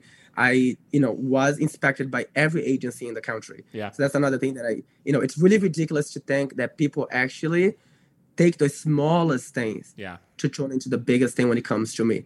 Um, you know, it could be literally they literally would be able to pick like one dog Yeah. that was able to that had to be rehomed after I did a one training with it Yeah. uh, and say like, oh, he run with it. ruined Yeah. this dog, and he had to, you know, one dog out of thousands and thousands and thousands. Yeah, yeah, yeah. Because I'm very content with the success that I have, and the course. owner wasn't complaining about it. It's you know, of course, if a dog goes back, no one, no dog trainer can guarantee, you know, the owner is gonna have a hundred percent Sure. success with after they're trained. Um, but like little things like that, like I said, they'll pick up literally on the smallest things. I have honestly very cringy uh, videos of my trainings. I can admit to Sure. that when I look back, that I I'm embarrassed. Yeah. and it's not. You're talking like old didn't know what I ones? doing, and I can explain exactly like where they came out of. Yeah. They're my own videos, by the way. They are all videos that I Sure. posted. I filmed and posted them. I think right in the beginning with the hype of like all this demand, there's of course it comes with the excitement. Oh, let me show them more. Let me show them more. Yeah. Because I'm confident in my ability to communicate with dogs and my ability to, you know, contr- uh, just give good results. Mhm. But during the hype, you can sometimes uh, let that take over, and maybe, you know, the corrections were a little bit too much Sure. um, or not, you know, uh, on the right time. But it's a, that's about it, you know. And I can admit to that. And those are very old, um, uh, like literally seven, eight years or more. Yeah. That I would look back at a video and actually be embarrassed of the video. But it's you know I posted those videos and um you know but besides that I think again they they they picked on a lot of that and uh false news. Like i said you know the 27 dogs. Yeah. I didn't have 27 dogs and keeping them in a closet and running an illegal kennel. But then the funny thing is that um, I started to realize that people didn't want me to actually just get better. Yeah. They really were looking for something to be wrong. Yeah. And so as I from that property, I moved to hundred acres mm-hmm. because I had so many people on my side. So someone that I actually worked with her dog invited me to rent part of her property with hundred acres. Sure. And I went to apply for a kennel license. My kennel license took, and this is hundred acres, by the way. Yeah. It took three months, three different meetings to be able to get a license for 25 dogs because people started harassing the neighbors, saying that I was gonna move there and my dogs would be running loose and killing their animals, and none Yeah. of that had ever happened. While that happened now, you know. Uh, but just that I would take over and I would become a puppy mill. So just were just things that they were saying to scare the locals from allowing me to have a, uh, this license. And so in and, and so it became very clear that they didn't want me to just have a license and become legal. They wanted me to go away, you know Yeah. so it, it carried from there and then um, it was a very bizarre thing. They twisted a lot of things that i had posted on the internet. Uh, just to give you a little quick example like i would be very i would post a lot about every day that i was doing everything that i was doing with my dogs every day. And i posted a picture of my puppies a litter of puppies um, how how quickly they can get messy. Yeah. so i showed a picture of like this was literally five minutes ago and look at them again because they just Yeah. ate. I have to clean it again they took away the clean picture and they said this is how his dogs Yeah. That's how they're staying. and yeah. they, they came in person and showed that they were like they had you know the audacity to do that so the next meeting i had a lawyer who had to come up with like a hundred pages just proving everything that they said Yeah. the, the girl was completely embarrassed because like she didn't expect that someone would come and show that like they're lying you know they're just showing things that it's not really that um they can post a skinny dog and then not show the true story that this dog has you know being they came back to me like that. It's not like that i starved the dog. And Yeah. and so anything can be manipulated. And there was a lot of that in the beginning. I think i don't know really what happened but when the bad publicity came i had also people some people um, step uh, backstabbing me which Mm-hmm. was really ridiculous. And i realized they wanted some attention. Yeah. because i had people that had only met me one time they had left a five star review without me asking. They had left text messages saying how amazing it was. Yeah. and then all of a sudden like that dog was scared of me. The dog was trying to bite me. The dog never tries to bite anyone. Yeah. and it was very bizarre. And i realized you know people really want to get attention. And i was getting busier. I left definitely lost a lot of friends in the beginning Mhm. when i was getting busier and things were getting out of control. If i wasn't responding fast enough they thought they had a stronger relationship with me than maybe we actually did and they were became strong, the strongest enemies. Like they just had complete horrible stories to tell even though it did it, it, it didn't match with everything that they had said before Yeah. you know? And they had no future experiences with me so that doesn't make any sense. But when people put something on the internet anyone can believe you know and they put a good story out there. And so there was a lot of that. And Yeah. so for a year for a couple of years that went down. Um and like i said i you know for a couple of years i would say it was very difficult to deal with all of that I can't imagine. um, yeah. It took a long time. And I, at one point, I was very scared of the negative comments. I was deleting, I was trying to block people, delete comments. And I was just afraid because it was embarrassing to have my strong supporters who hadn't seen anything negative to Mhm. see such hor- horrific things with, you know, me killing dogs and me um, keeping dogs in the closet, to me running over people when, like, there was just so many Yeah. there was like so many things literally so many things. And that was very scary just even though they were not true it was scary to see people because i don't know how how am i going to explain to people that that didn't happen? Yeah. you know it's just like it was difficult. And so it, it, it went on for a long time. And then i don't know honestly i think over time i just get comfortable with it. Yeah. i know there's a lot out there. I think there's just enough people that have been to my house that have been around me um, that know the truth and you know again i have no criminal records i have been inspected by every agency and then it just comes down to you know if you want to believe that like i have enough clients and i mean what what more could I want? You know, like Yeah. the people that I need to be working with. And I also know how to reach people and educate the people that want to see the truth. Yeah. Which is by what the things that I post. And so I kind of overlook all the hate now. I I mean, I, I think no one is completely immune to it, Sure. but I literally don't focus on deleting comments. I don't read the comments most of the time unless I post something specifically that I want to read. I completely ignore. Um, I think I know like literally how much I can help people. I know how the, the good service that I bring to the table, and I don't need to prove that to people anymore. Like it, there's enough word of mouth. There's enough people that have seen it. There's enough people that want my help, and they would pay thousands of dollars, and they would travel hours, and they would do anything to get my help.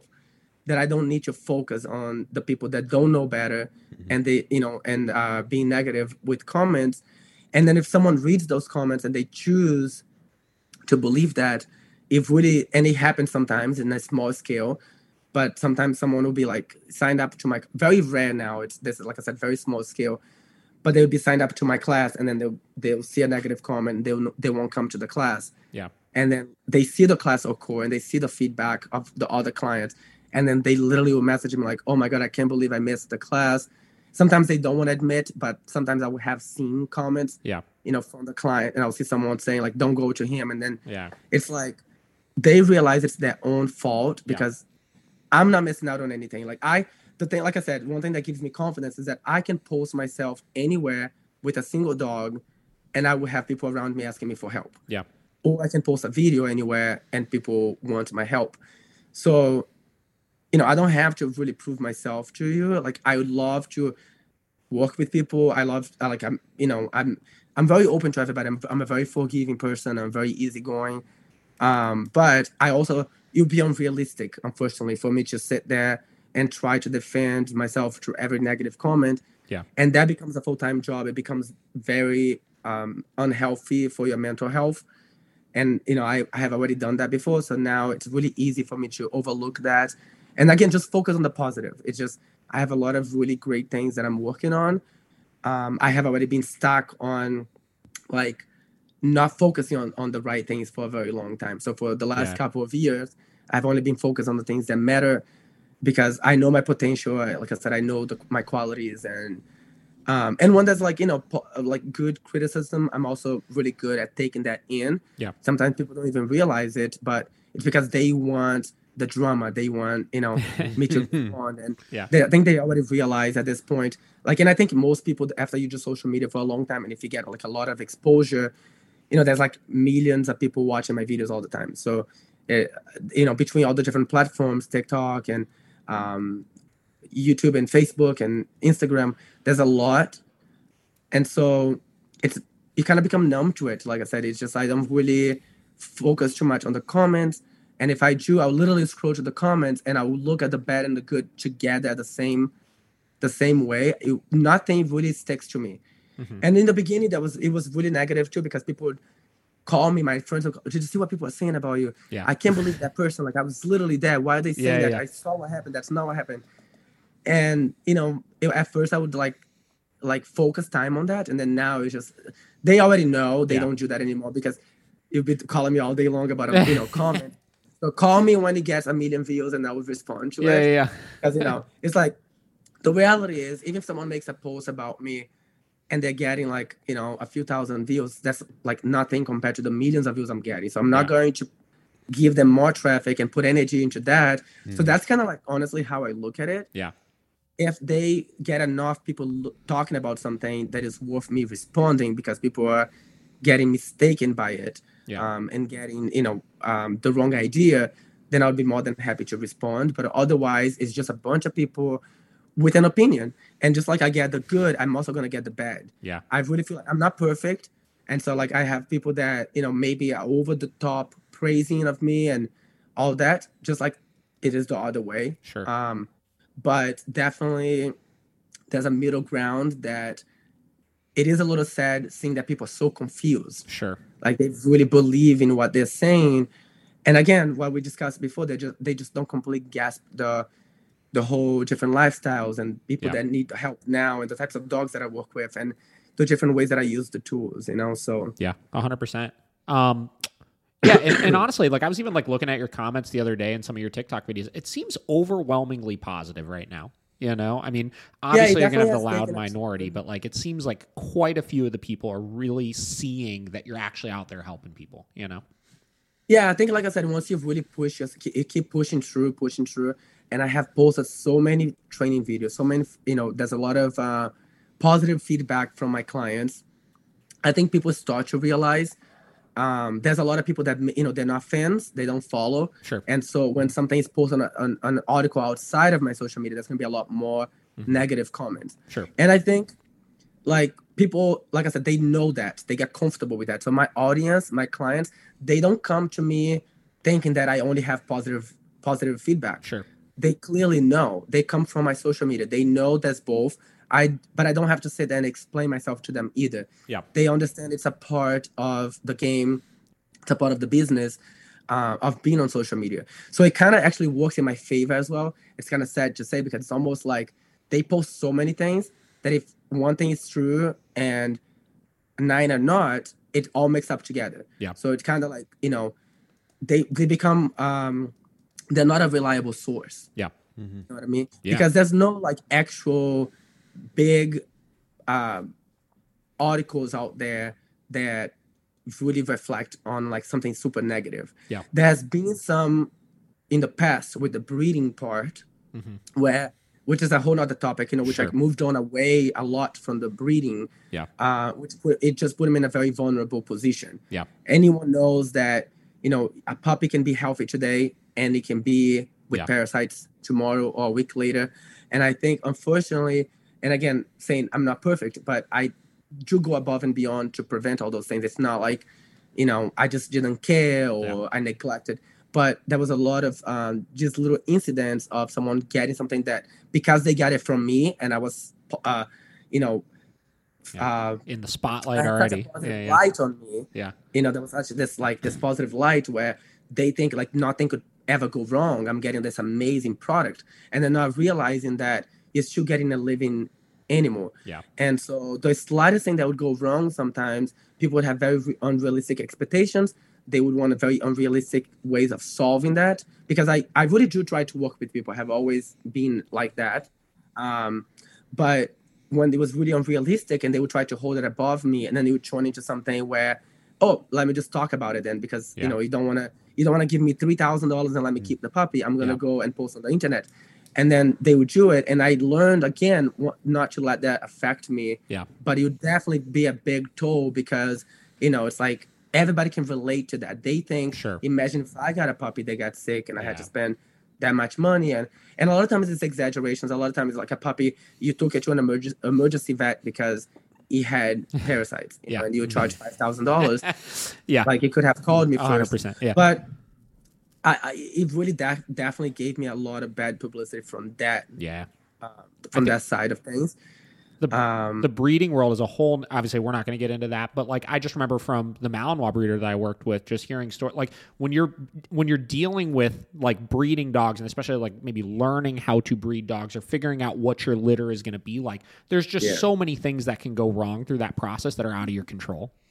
Right. And i you know um i just had such a positive spotlight on me. Sure. And I was on the spotlight so much that you know, unfortunately, again, it put it put me even more in a vulnerable position. Yeah. Because I had people looking to target those things, and a lot of times the owners were not necessarily evil people trying to come it for me, but because they would post and and mention me, all it took was another trainer or Yeah. breeder to spot that that and up, then yeah. say, "Oh, let me write an article about this," you know.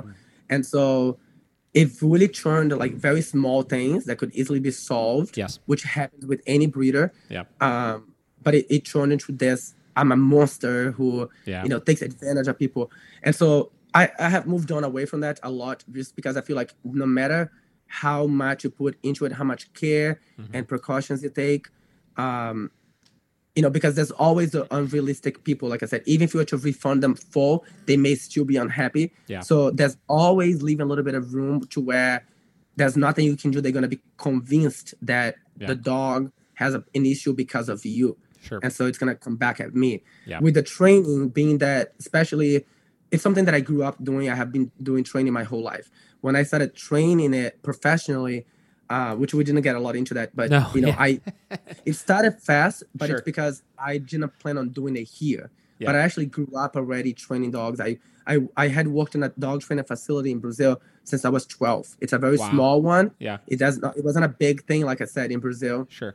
but there was this dog trainer who specifically trained like protection dogs and guard dogs for for commercial properties and stuff like that. So there's a lot of German shepherds, which is kind of how I got familiar with the breed and fell in love with the breed. Yeah. But I had been doing that professionally with him since I was 12 for a few years before I moved to a farm. Yeah. Uh, but I have, you know, just always only been interested in working with dogs and whether it's my own or a friend's dog, even though it wasn't like fully professionally because there was no career path like that really in Brazil. You would have, actually have to go to college and get a, you know, certified uh, to be a trainer and be able to like do the type of training that this guy did Really? Yeah. to be able to stand out and actually offer service that would be anything worth doing. Yeah. Um, but I worked with him.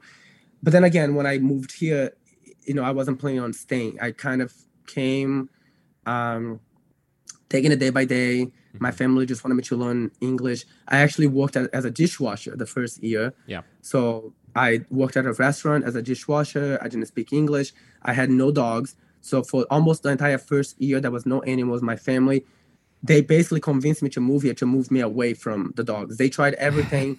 they tried to put me like literally you name it. They tried like instruments, Yeah. sports. Um, they would try so many things. Nothing caught my attention. I would only be interested in dogs. They want me to be a, a veterinarian. I didn't really like school that much. Yeah. So they, you know, they really didn't know, but they they were willing to pay for college. My family had been coming to the U.S. for many years before me. I was the first person born in the U.S. So I had this advantage over them that they were very, they were like, this is the biggest gift you have that you don't realize. You, you- you have this opportunity. You know, we came from a very poor family with my grandparents living like, um, like very poorly to then being able to come here and then raise their kids to have a better future, which then my dad and my two aunts they were able to go to college and um, get good jobs, and then they were able to be there for me, for me to be able, you know, to come here and have a place. Yeah. Um, and they wanted me to go to college. Like I said, it's just that was def. I, I felt anxiety and a lot of pressure gro- growing up because I they were not like forcing me, but that's that it was a, a very um constant topic of like so ha- you know what are you thinking you know uh Yeah. for his, you know different things and they would come up with different things and it just wasn't exciting to me and i just knew i would be wasting my time if i did that Yeah. so after what happened was actually after i got i got my first dog very quickly that's when everything started Sure. I I almost felt like deprived from doing what I love to do. I got this first dog and I did so much training with her. It was all obedience, but she just knew so many tricks. And I would take her out to the pet stores. I would take her to the park, and it was how I was able to start connecting with other dog owners. And I finally felt like I found my place, because the way that people responded to even just that one dog, you know, they were very amazed and they were very intrigued, and I was able to connect with them and talk to other dog owners. And so from there, you open the doors. And honestly, I love doing it so much. And I had no direction. Like I said, when people started like, oh my God, that's amazing. How you do that with your dog? You know, and I would help them. They would literally charge me like, I, they would literally pay me like $20. Yeah. And I would spend the entire day with them. It was not, Yeah. you know, it was because it was such a new thing to me Sure. to be able to like actually be recognized for something that I loved Yeah. doing. Mhm. And also because for the first year, I was I didn't even have a dog. Yeah. So now to be connected with people, and my family told me like it's really difficult to have a dog in the U.S. You have all these licenses. You can't have a dog here and that. Yeah, You know, it's very expensive and all these things. And so they really make it look like it was impossible Sure. to own a dog. Mm.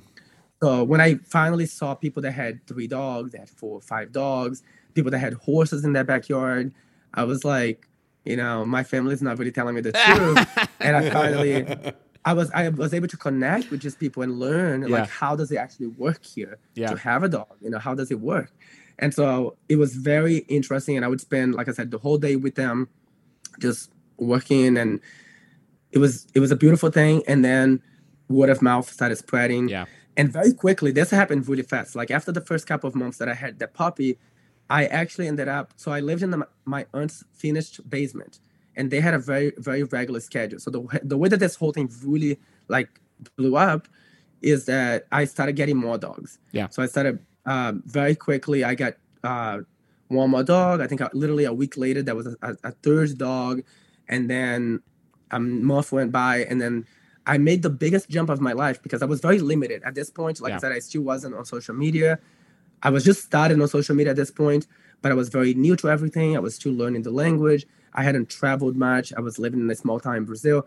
And then I go online and I buy these two dogs from Pennsylvania Yeah. and they're supposed to be delivered to me to Massachusetts. And I do it on my own. I'm so nervous because they come into the house, you know, like it's my first time making that type of jump. Yeah. So they got delivered and now I have five dogs. Yeah. And so I had the five dogs, I would say, for uh, I, I don't want to lie, so you know, a month or two. It wasn't a very long time.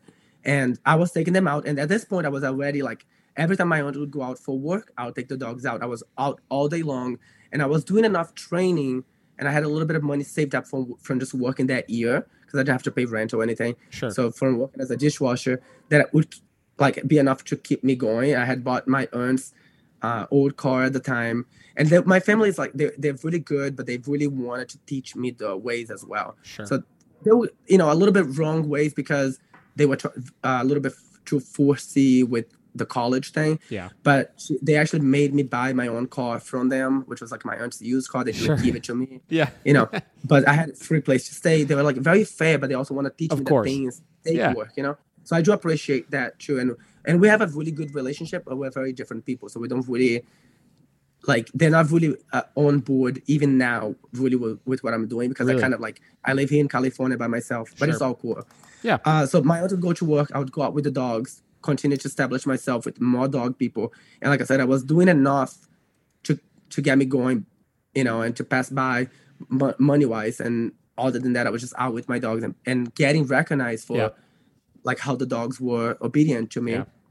And then what happened was I actually like, I- and it was a beautiful thing because I was connecting with people, and it was such a like something that I had never experienced before Sure. because in Brazil, people definitely noticed me and the dogs and the engagement that I had with the dogs. But it was more like, oh, here he comes again with the dog. That yeah, it's like Doctor Dolittle was Yeah. my, you know, my nickname or Noah from the Noah's Ark. Like that's what they would call me. And it was kind of like a funny thing. It's kind of like a, you know, like I don't know. That was they would see it, Yeah, sure. but they didn't know anything else Yeah. to relate to other than this guy is just crazy with animals, you know. Yes. And when I came here, it was like this.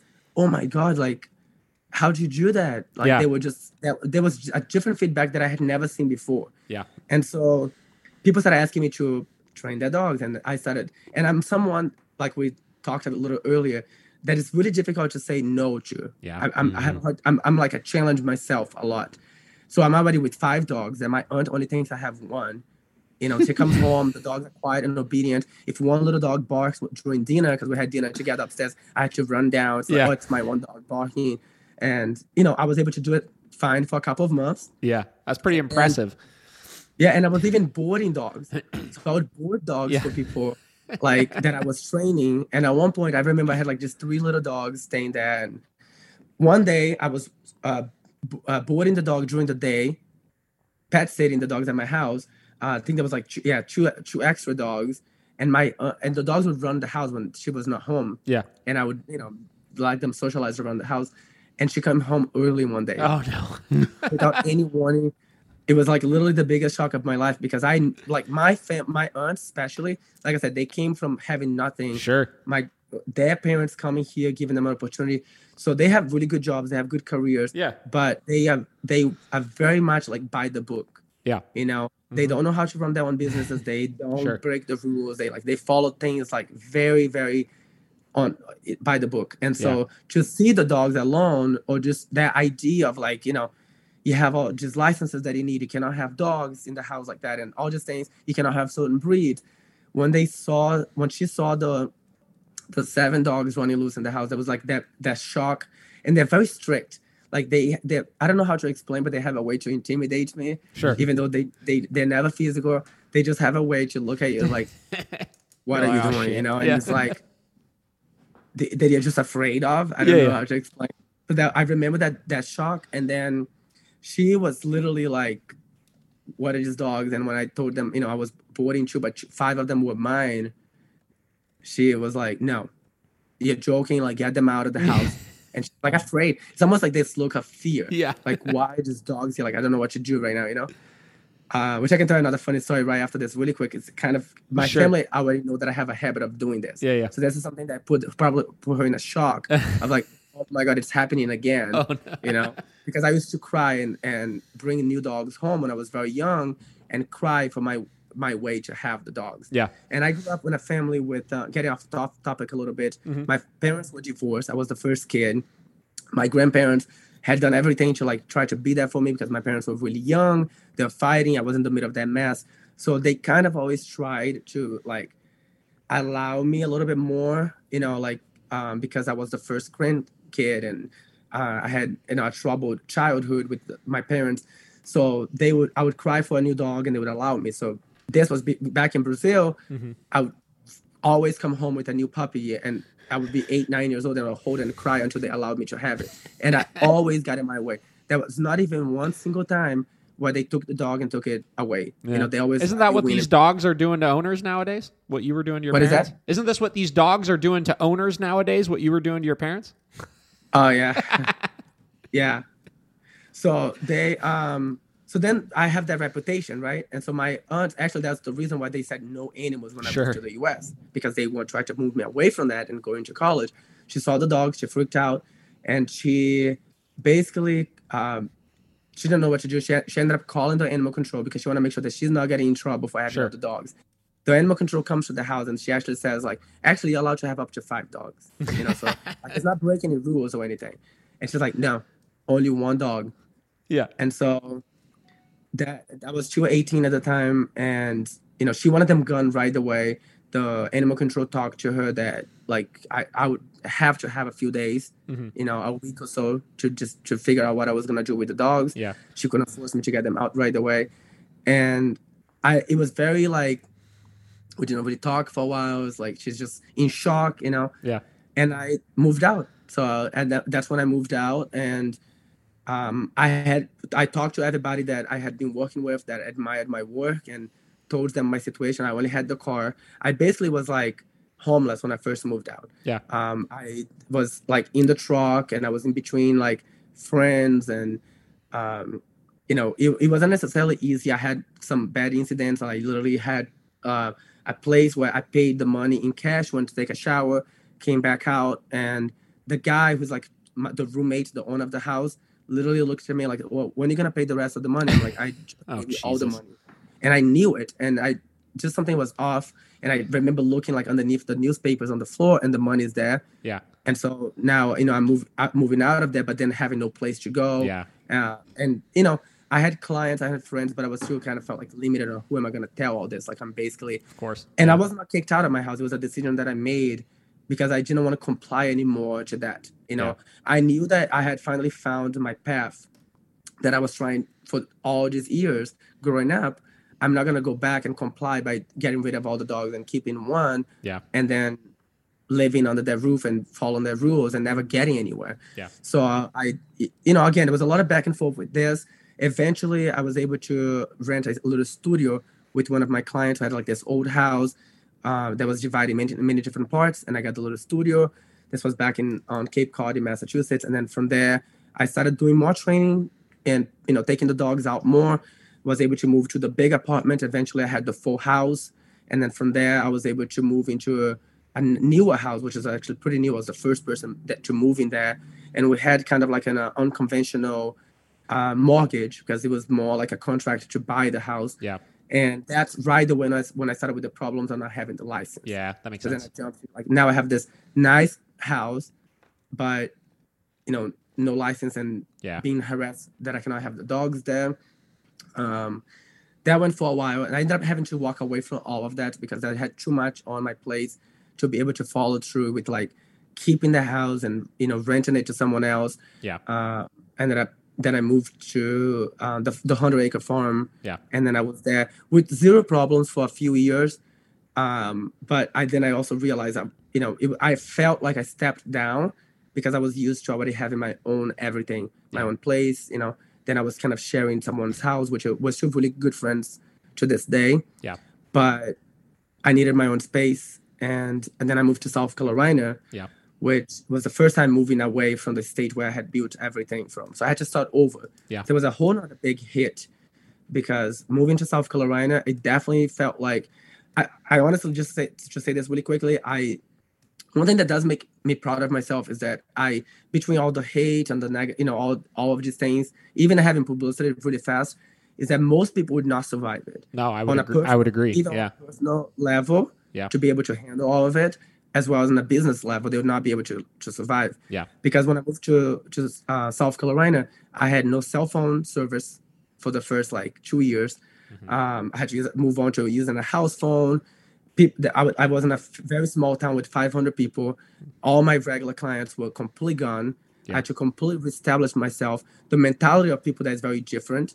You know, it's in the South, Yeah. uh, especially in a small town. They're not used to really getting the dogs trained as much. So it took me uh, like almost two years to reestablish myself. So I was like down to the ground. I was literally nothing was happening. There was no business, and I didn't give up. And I don't. I kept pushing, pushing, pushing, and then slowly things started building up. Like just people actually, the local people realizing the difference between the dogs I had versus like all these backyard dogs that you know that was seen there, the type of training that I was doing, the benefits of training, and being able to make the dog a little bit more a part of your life. And then I was able to completely reestablish myself, and I was striving. I had, you know, I had to do things differently. Um, it was like people sending the dogs to me to be trained from all over the country, and dogs being transported to them. And I did it, and then, but then I also realized like that was I told you earlier was not how I wanted to do it. Yeah. just to be on a isolated on a piece of property away from everybody, and having all the dogs there. And that's when I um, it started actually it started as a traveling idea to start travel traveling again. Yeah. And the first stop was Los Angeles, and I had an opportunity. Everybody's telling me this is where you have to be. Yeah. Look at all this, like the opportunities is endless. So I ended up um, making a decision that same week, like I'm gonna move. And then within a couple of weeks, I like um, found accommodations for all the dogs, and besides my the six that I took with me, Mhm. and then I moved. I had someone um, drive my car and my dogs, and kind of started over fresh. Moved, left everything behind. I d- literally, I was so overwhelmed at that point, to be honest. Even though things were business wise, things were already better at this point. Yeah. But mentally, like I was not in a good place. Yeah. It was just I, I just felt like I had to work really extra hard to basically just maintain what I had. You know, I wasn't going Sure. up, and I realized it, was. I realized it was like being in the wrong place. Yeah. So I gave away all my supplies, like literally thousands and thousands of kennels and collars, like sheds that were brand new that I had bought. Walking away from the house that I had a lot of money down because I was also like with a potential to buy as well. Sure. So like we're talking about tens of thousands of dollars, not counting the monthly fee that I walked away from everything. So I would say like literally one shocking thing to people that like they don't realize, I literally have walked away from like cl- probably close to two hundred thousand dollars. Yeah. Just from not knowing what I was doing. That's just in like down payments. Every time I moved, I left all my kennels behind. Like, and I always bought new, the Yeah. retriever kennels, like brand new, Yeah. nothing, you know, no cells, nothing like new. And then Yeah. the houses, the sheds, like I said, all the supplies. And every time I moved, I started fresh Mhm. because I wouldn't pay to move everything and not have a place to put it. You know, Yeah. I was moving to a different situation where things were differently. Yeah. So there was just a lot of, um, you know, ups and downs with that as well. Sure. And that then what um what I'm trying to get at. Yeah, so I moved to California and and here you are now. you know, and then I yeah had to start fresh and even you know it and then finally started to learn. Uh, I feel like a- it was really easy for people to take advantage of me in a way of ha- like having a lot of the dogs Mhm. because I was very much like in their hands. Um, I couldn't just move whenever I wanted, No. you know Yeah, yeah. like it was hard um, because everything was around the dogs and being able to have the dogs having the right neighborhood to have the dogs so i was very limited and i felt very like trapped in Yeah. and lower confidence because even no matter how well i was doing i was still kind of um, restricted Yeah. because there's like you know certain licenses that you need certain pro- type property types that you need to have the dogs and finally when I moved and I had only even just six, it's a lot, but it was like at this point I had enough connections that I knew six is a manageable number. Yeah. Like I'm not gonna be homeless if I need to move out overnight, you know. Yeah. And or whatever. Like it, it's always a little scary. I feel like unless you're really established on a property, like and if you really plan on staying there, if you have like 20 plus dogs, but if you like at any moment you might have to move, you know. Yeah. That's and I kind of felt like that because I I was unhappy where I was many times, but I was forced to stay there because I couldn't just pick up and move because of the dogs. Yeah. So I would, you know, sometimes be there for years, just locked down, and just because I had the dogs there and I couldn't leave them there. Yeah. And Definitely. And then when I moved, there's another thing. Like, you know, um, it was like a year after I moved, because I don't have to post what the dogs are. And one thing that I learned, which is how I deal with also the negativity right now and the haters, and I know that there's people out there, you know, out to get me. Um, I'm very careful with like um, certain things. Like literally, as little as people know knowing where I am, they can cause a problem from afar. of you know. Yeah. I mean, there's been situations where people called the security of a, a hotel where I am just say that my dog is trying to attack them just because I posted that I'm that I'm in the hotel. Yeah. You know, so I have been harassed until they realize, oh, this person is on social media. Yeah. And that's where it's coming from. And you know, it's like there's no base on what they're saying. But people would do that. It's really bizarre that I became a, such a such a big target. I think going back to what we talked in the beginning, they never won Mhm. from you know me having the illegal kennel and me moving up, and I moved up, and they're still there, like always trying to drag me down. You know, they're looking and trying to dra- drag me down. Yeah. And it's for for the slightest thing that they can do to even if I if the in their he- in um you know in their dreams if I was to get kicked out of a place, just the embarrassment of like oh he just got kicked out. Or for them to be able to manipulate that into something else, like Sure. his dogs did something wrong and Yeah, that's, why he's being why, kicked yeah. out. You know, they do that. And so I have to be really careful about all these different moves that I make. Yeah. I usually, you know, post after I have already left a place and Yeah. um just, you know, for that those reasons. But when I moved, I didn't tell people where my dogs are because I also there's also uh, people have a reputation of harassing the people that have worked with me in the past. Yeah. I had vets that were very happy to work with me and then they would become these evil vets just because they Yeah. support me, you know. And in reality, I was helping them more than they would ever be able to help me. Yeah. Because they're not endorsing me or anything. I don't No. ask people to endorse me. I don't need, you know, especially when it's just like a local vet. I'm literally there helping them and they're very happy. But then they'll be harassed by people. So when I moved with the dogs that I didn't take with me, ironically, it took almost a year. But just some random girl on TikTok decided to make a TikTok video saying that the biggest highlight of the story is that I dumped my dogs from a U-Haul truck in the desert and the Yeah. dogs were never found. I remember hearing about that. Yeah. Yeah. And so there was like this whole new wave out of the blue because things were peaceful. And there's like just thousands of people commenting 25 dogs, 25 dogs, the 25 dogs? And I try like, right, I was on a live, I remember, and like all these people come out of the blue because, you know, the video has just hit. Mhm. And so I'm like trying to respond, but also kind of like trying to look up where it's coming from because I know Yeah. when there's a certain wave of people, then I know Something someone happened. Yeah, yeah, yeah. and I know whether it's like some just one random person posting it or someone did a big video that's getting a lot of views because there's going to be a lot of relatable comments, you know, about one, one certain thing. So I cannot miss that. Yeah. And so I'm looking, and then I found out the, I found the video, and I'm trying to explain like it was kind of ridiculous, but everything I said is, oh, he's defensive, he's clearly lying, he wouldn't be, and it's like he cannot win, you Yeah. know. No, if you you're can't. talking about it, and it's like, oh, he's clearly talking about it, and he's lying. Yeah. Uh, he doesn't care if it's not true, and if I don't talk about it, then it's like obviously he has nothing to say because it's lying. But it was like a very bizarre thing with no base. Yeah. The dog. it makes no sense why I would dump dogs No. in the desert that are worth thousands of dollars that people know I have a reputation of selling them for really good prices. They're trained. Yeah. It would just not make any sense. There's no base because there's no dogs found. There's no evidence of anything. So as I was reading about that like earlier, I the only like their only reasons for like justifying saying it was just they didn't know where the dogs were. So they were like because we don't They- know where they are, this had to have happened. Yeah, and it's also like they yeah they, they don't know. They saw U-Haul trucks going to the property Yeah. to pick up the kennels as well as cars to pick up the dogs. Yes.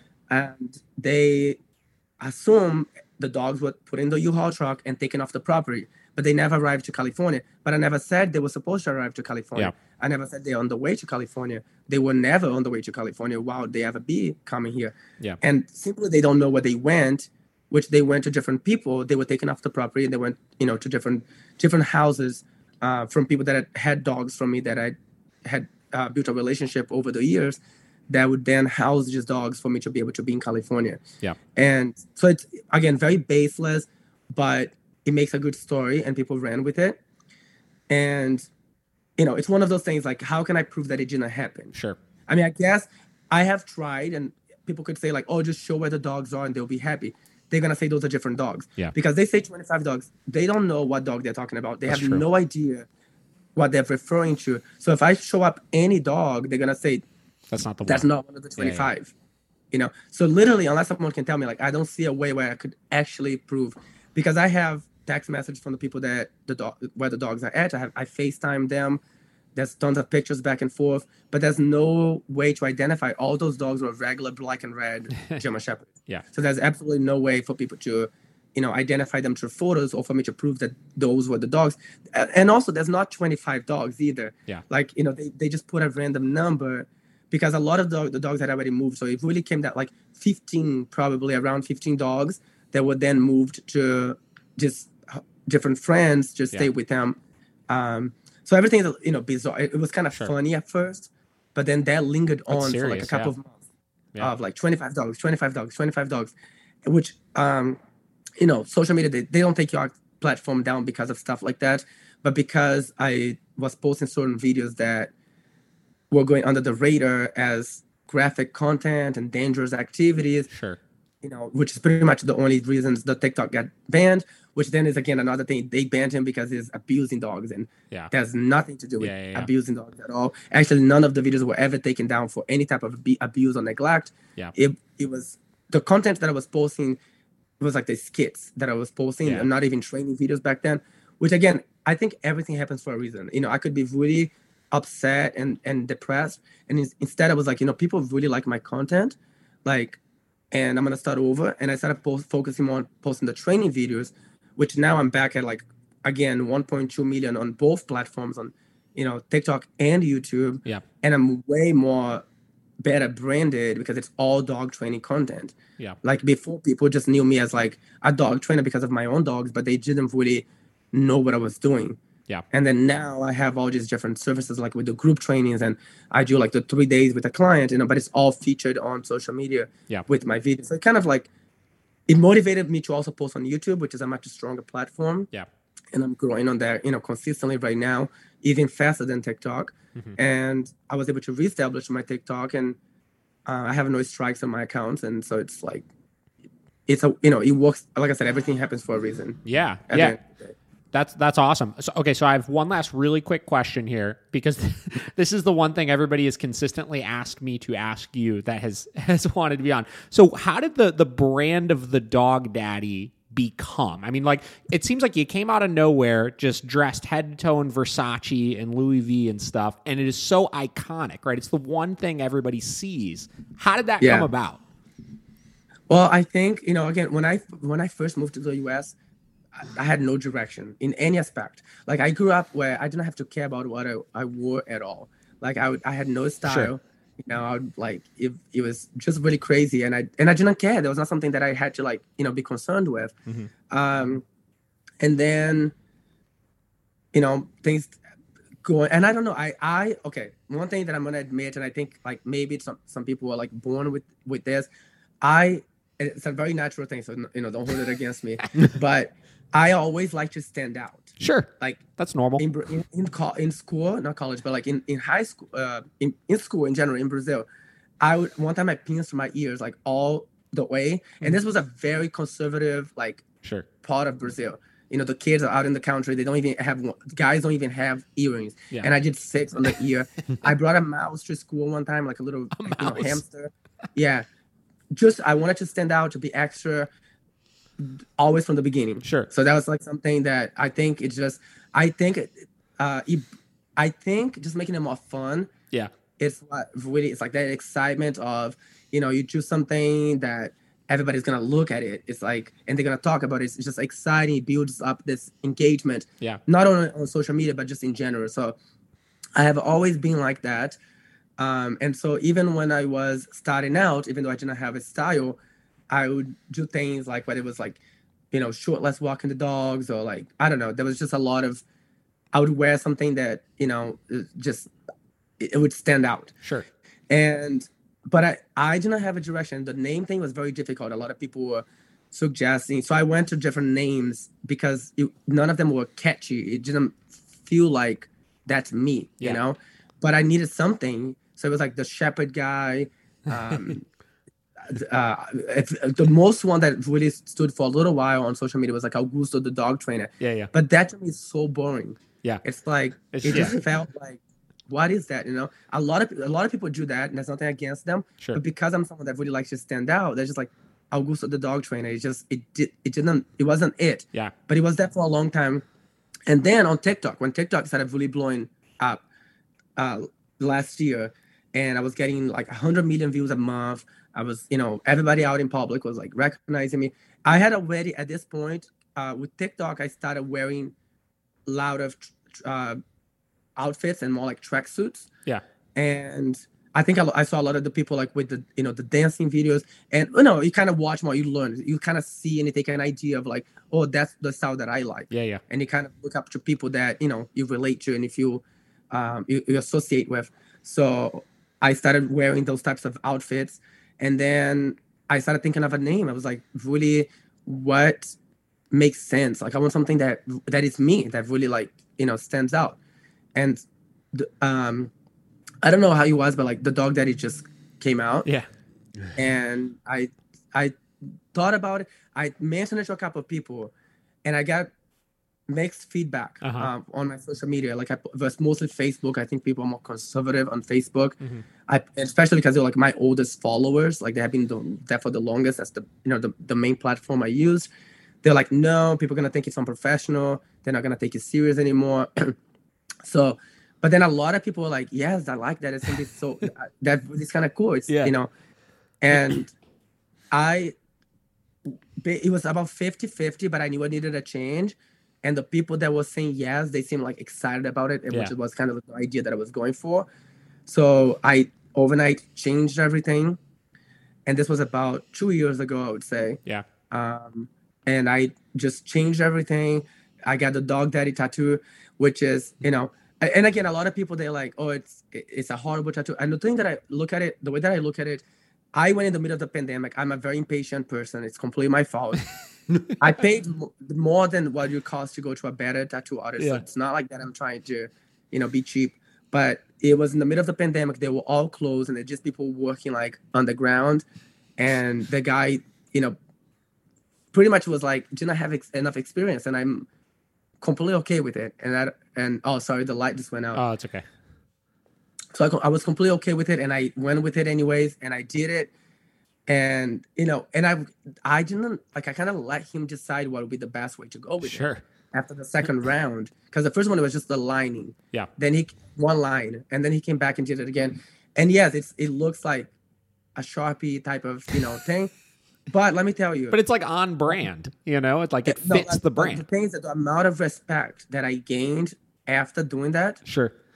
like I don't know if because now the way that I carry myself and I know who I am and I know exactly like the direction I'm going, I never get one single person in public that doesn't know me asking me like why'd you have that or what is that? Mhm. Like they just look at me with more respect actually. They're like, yeah, yeah. you know, like who are you? Are you You're a rapper? Yeah, yeah. A lot of people think that I'm either like a rapper or in the movies. That's the number one question. I actually want to make a video like that because Yeah, people. Get, get asked, but they just people come up to me like out of the blue, even if they don't know me. They're like, "Who are you? Like, what do you do?" They just intrigued, you know. And I'm like, "I'm just a dog trainer." And they're like, Yeah. "What? What? A Yeah. dog trainer?" I'm I'm on YouTube, you know, but I'm a dog trainer. Uh-huh. But yeah, so That's awesome. but the tattoo kind of goes like that and then with and obviously when people do have someone around that says he's a dog daddy he literally like travels around training dogs he's got his own pack of dogs it's like it's really the real deal then it makes more sense to people Yes. but now like if i go to the bank if i go to like the local stores they don't call me by my first name at all it's all dog daddy which was you know I, it was a really huge thing because it's very good for branding like it could be one person in the bank and they were like, "Oh, it's the dog daddy's here," and they then everybody else is like, "What?" Funny, Yeah. and everybody's like, "The dog daddy," and then they think it's like something funny at first, and they're like, "No, like look him up. He's the dog daddy," and they usually would tell them like, "Look him up," you know, because that's why people know me. It's like Yeah. on social media, which is all good Yeah. for promoting. And then people And see you're yes, legit. I mean, maybe Yeah. I would have done a little better job if I could, but I don't regret it because it's been a part of like helping me grow and get my name out there. yeah. Um, it you know it doesn't bother me, and I think even like when, if I get to explain it, that's what it is. I mean, anyone can make a mistake. I- I don't regret it. I the only mistake is that I was impatient, and I went to an art, a tattoo artist that was not experienced to do this type of tattoo, and I did it anyways. Completely my fault. But other than that, you know, it's said and done, and, and it's fine. What's your favorite designer brand? Um, I'm not allowed to say that. Oh, you're not. all right. All right. Fair enough. I have. There's a few. Okay. There's a few of them. All right. Yeah. All right. Fair enough. Uh, well, listen, man. I really appreciate you joining us. I really appreciate you spending a little bit of extra time here with us. Yeah. uh, thank this you is for having me. this has been awesome. Uh, this is going to go live here. Well, I'll I'll message you afterwards and let you know exactly when it'll go live and send it to you so you could use it however you want to and stuff. Um, and you know, next time you're in the Ohio area, let me know and we'll we'll see if we can. Yeah, I'm up. coming to Ohio. I think it's uh, um, April. I have to look at my schedule, but I have a class scheduled there. Yeah. Do you know where? I know you were in Columbus recently. What's that main city? I cannot pronounce it. Um, Columbus? Cincinnati. Oh, No, I Cincinnati. yeah, Cincinnati. Cool. Yeah, not too far from us. Yeah. Um, we'll definitely have to link up when you're here. Okay. Yeah, sounds good. I will help you promote this as well. Let me know when it's live. Awesome. All right, Augusto. I appreciate it. Take care of All right. yourself. Nice talking to you. Yep. Bye bye.